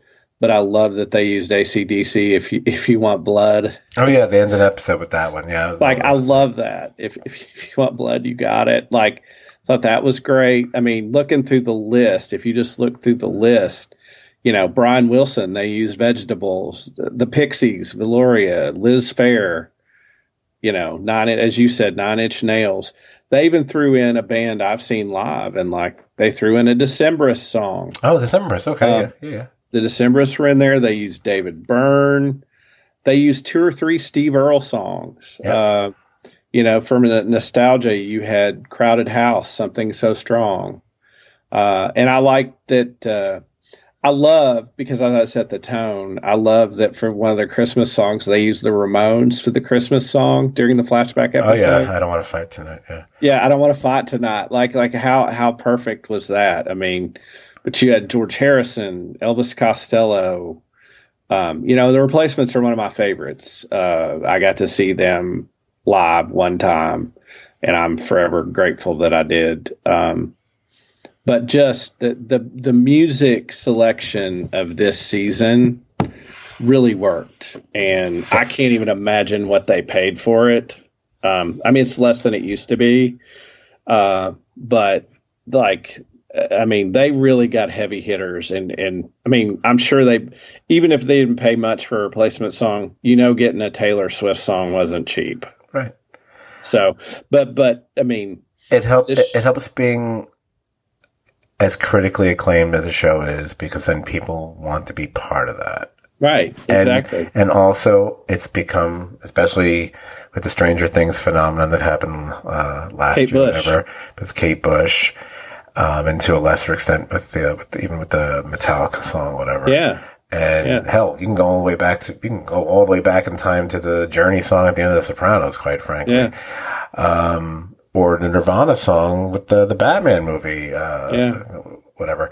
Um, something in the way. it's a rev. It's a it become it be, it's a it's a potential revenue stream beyond the licensing fee because people start downloading it and that's how they access it. So and it makes me it. so happy it was for REM because uh, I think REM was like one of my favorite bands in high school. Yep. And they weren't for the cool kids. They weren't for the, you know, um, I, I saw them live on the first date of the Green World Tour. They played at in Louisville, and I drove by myself because none of my friends in college liked them. I drove by myself to Louisville and watched them with Robyn Hitchcock and the Egyptians opening, which made made me fall in love with this weird Englishman named Robyn Hitchcock. But um, uh, like it's so great, and I noticed if you go to their music page, uh, REM released "Strange Currencies" as a single on June twenty third. So Of course they did. So I hope they get some revenue out of it because I love that band, love those guys. But you know, like uh, the only thing I would say about this show is, uh, as much as I was surprised by and loved season one, I'm going to agree with you. Season two was better, and Yeah. which which blew me away. Like uh, I was moved at various times. Uh, I never expect. I never expected the second season to be better than the first one. I thought the first one was was just nicely perfect. I was like, okay, I'm sure it was going to be good. I didn't think. I mean, because we don't often see that, but it happens. no, it, it happens. Hey, we we can, we know we, we both know shows. The second I mean, second season of Justified is better than the first season Yes. of Justified, and so on, and, and and millions of other examples. But yeah, a show this good, the second season, you hope, is as good as the first. right. You never anticipate it will. Like, I think it did all the things it did well in season one, and it, it did those things again, but played new rhythms. And, you know, and I, I thought that was possible because there was the one episode, like, where they went and catered Jimmy's party Yeah, that was sort of away from the restaurant. So you, you did see there was potential there to branch out a little bit and still tell an interesting story, but to to sort of zoom in on Marcus and Tina, um, and zoom in on Richie, and then do what they did. I, I mean, Right. I thought it was fascinating. And plus, we we, have, we have a habit of being big fans of shows where quite often the subsequent seasons are better than the earlier ones. Be it, be it the second better than the first. I mean, season two of Breaking Bad's better than season one, or Yep. or Better Call Saul. I would say the same thing, quite frankly. Yeah. and so on and so forth. One last thing. Um, we, I, because I, mentioned it a few times, we should, even if only, even if we only want to spend a minute on this, if, if at all, um, that aforementioned debate, the episode. as, okay, let, let, let's assume we're talking, it's between those two episodes. I think that's a safe assumption. As much as I think like the other four that we talked about this episode, the finale is great. I love the Copenhagen episode, Sydney taste, whatever. But it, I get to use it twice. At the end of the day, End of the day. you know it's between fishes Chef. and forks. Yes, chef. So, please and thank you, chef. Behind, anyway. I think I know your answer. I think you might have even already said it. So maybe I'm just confirming that I heard it before. Which one are you going with? For me, it's six. And it's six because as as much as seven unlocks this season, six unlocks the whole show. Like like six is the Rosetta Stone for for the whole show and tells you why all of them are the way they are. And the reason all of them are in the house, the Faks, you know, Jimmy, is because like like there's this thing in their universe that once once they open the door on Mama, you you you get the full story for the characters that that are still around. Um, seven unlocks the second half of of season two, and and leads to you know a triumph both of Richie and a success in the kitchen that is that is triumphant. And why it's the callback with animal is it's you know like that's that's the key to that. And i love the i love the timer. Like it made me think of like the old Battlestar Galactica episode 33 like you, you set the time and like we got to be done in five minutes or the cylons come and blast us. But i love that episode. So for me it's six because it, it's it's it's the key to the whole whole show So I think the best episode was back in season one. No, I'm just kidding. Um, although you could make the case for the the crazy kitchen one in season one. yeah However, um, yeah, I mean, I I probably made it seem somewhat obvious where I was going to go the way I spoke about the two episodes earlier. I would also be going with episode six. Um, that is not to say that I do not love episode seven. I absolutely, Absolutely. do. And to again to, to create a, a, a beautifully, perfectly constructed episode as as episode seven is is a wonder. And I and as you know, and not to get all, but you know, I also look at things not just as a viewer or a podcaster. I'm also the the, the writer in me, and I can kind of see, I can kind of visualize and see how they how an episode is put together, and I can very clearly see how how that one was structured, whatever. Um, but that's what made episode six that much more impressive to me. Cause I felt that's, that's a very difficult episode to pull off. It's the, uh, what's the, what's the phrase, uh, the, it's the spinning plates kind of an episode. There's a lot of, it's plate- frenetic there's a lot of sp- plate spinning there. yeah And yet, even with that, there are, we referred to one moment being, uh, the Richie and Tiffany upstairs moment, but there's actually a few moments, sp- we'll use the phrase that you did it, sprinkled, sprinkled Mm-hmm. throughout the episode that are moments of calm or moments of humor. It could have be michelle and the Faks Michelle and the Faks, or or or Stevie and the Faks, for that matter. Yeah. Whatever. You, know, you do you do get a few moments here, just not that. And then you get, and then at the reverse, all of a sudden you get you get moments of of, of pure emotion, whether it be um, Carmy and his brother, or or or like or Carmy and cousin Michelle, like because she we that and that actually that scene is is really significant because it also tells us that because she's worried about Carmy yeah. And she's saying you need to stay away and we realize that there's a concern for his mental health that and he's not or maybe even sobriety.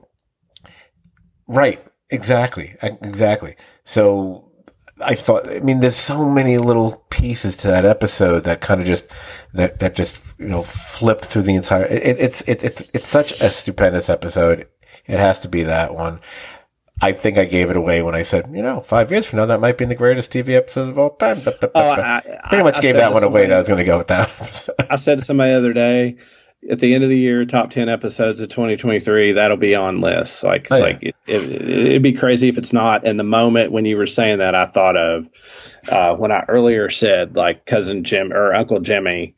like the way he handles the job with Richie, with Tiffany, like that. That's played so against time. Beautiful, beautiful. Um, a- and she's so happy, and you can tell like like he's he genuinely likes her, and he's happy for Richie, Right. and and then he gives him the wink.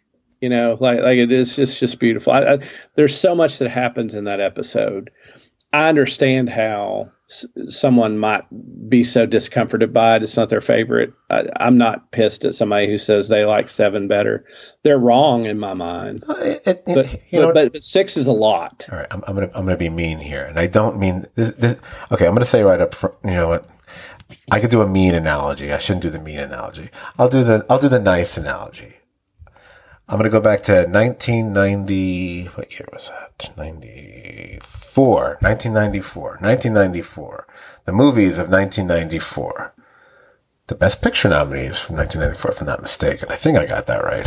Because I'm just, I'm literally pulling this out of my fucking ass right now.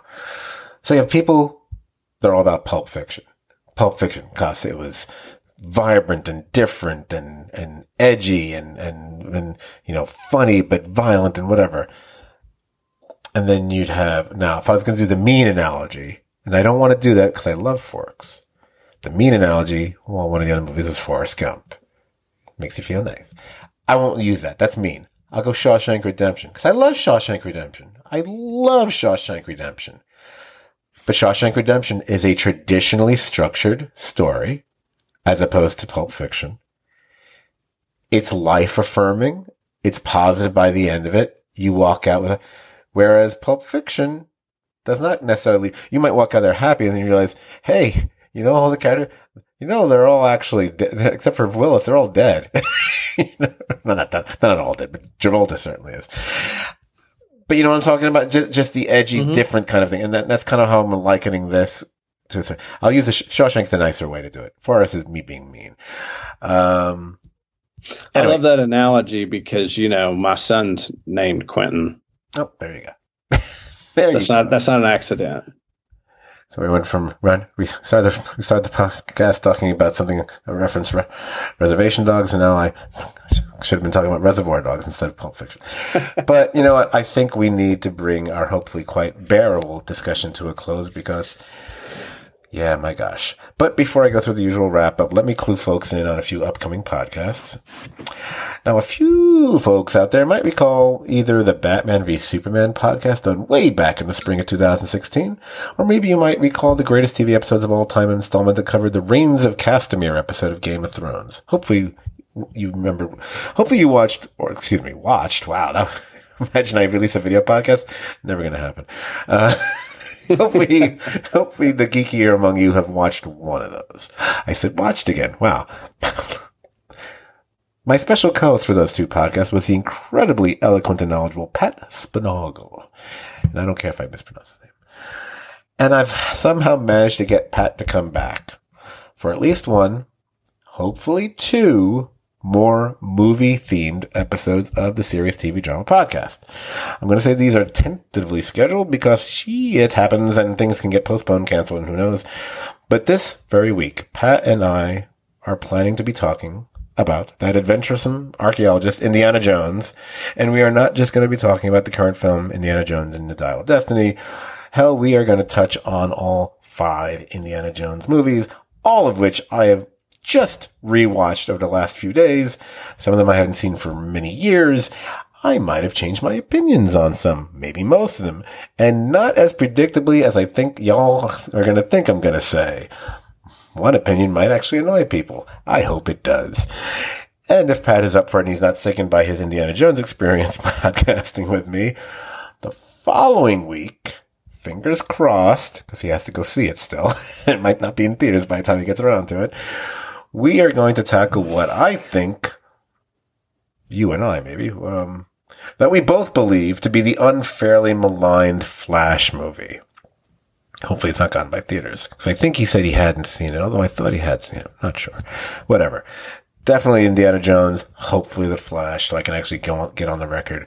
If for no other reason, just so I can trash all the people who had an agenda with how they watched that movie. After we pass the midpoint of July, I think sometime around, I don't know, Brian, maybe sometime after July 18th, mm-hmm. Because around July 18th, I hear the first two episodes of the limited series Justified City Primeval will be released. And I think you and I are agreed that we're going to saddle up to discuss that one for sure. And as it's going to be a series, I'm pretty sure we're going to continue to cover that one throughout the summer.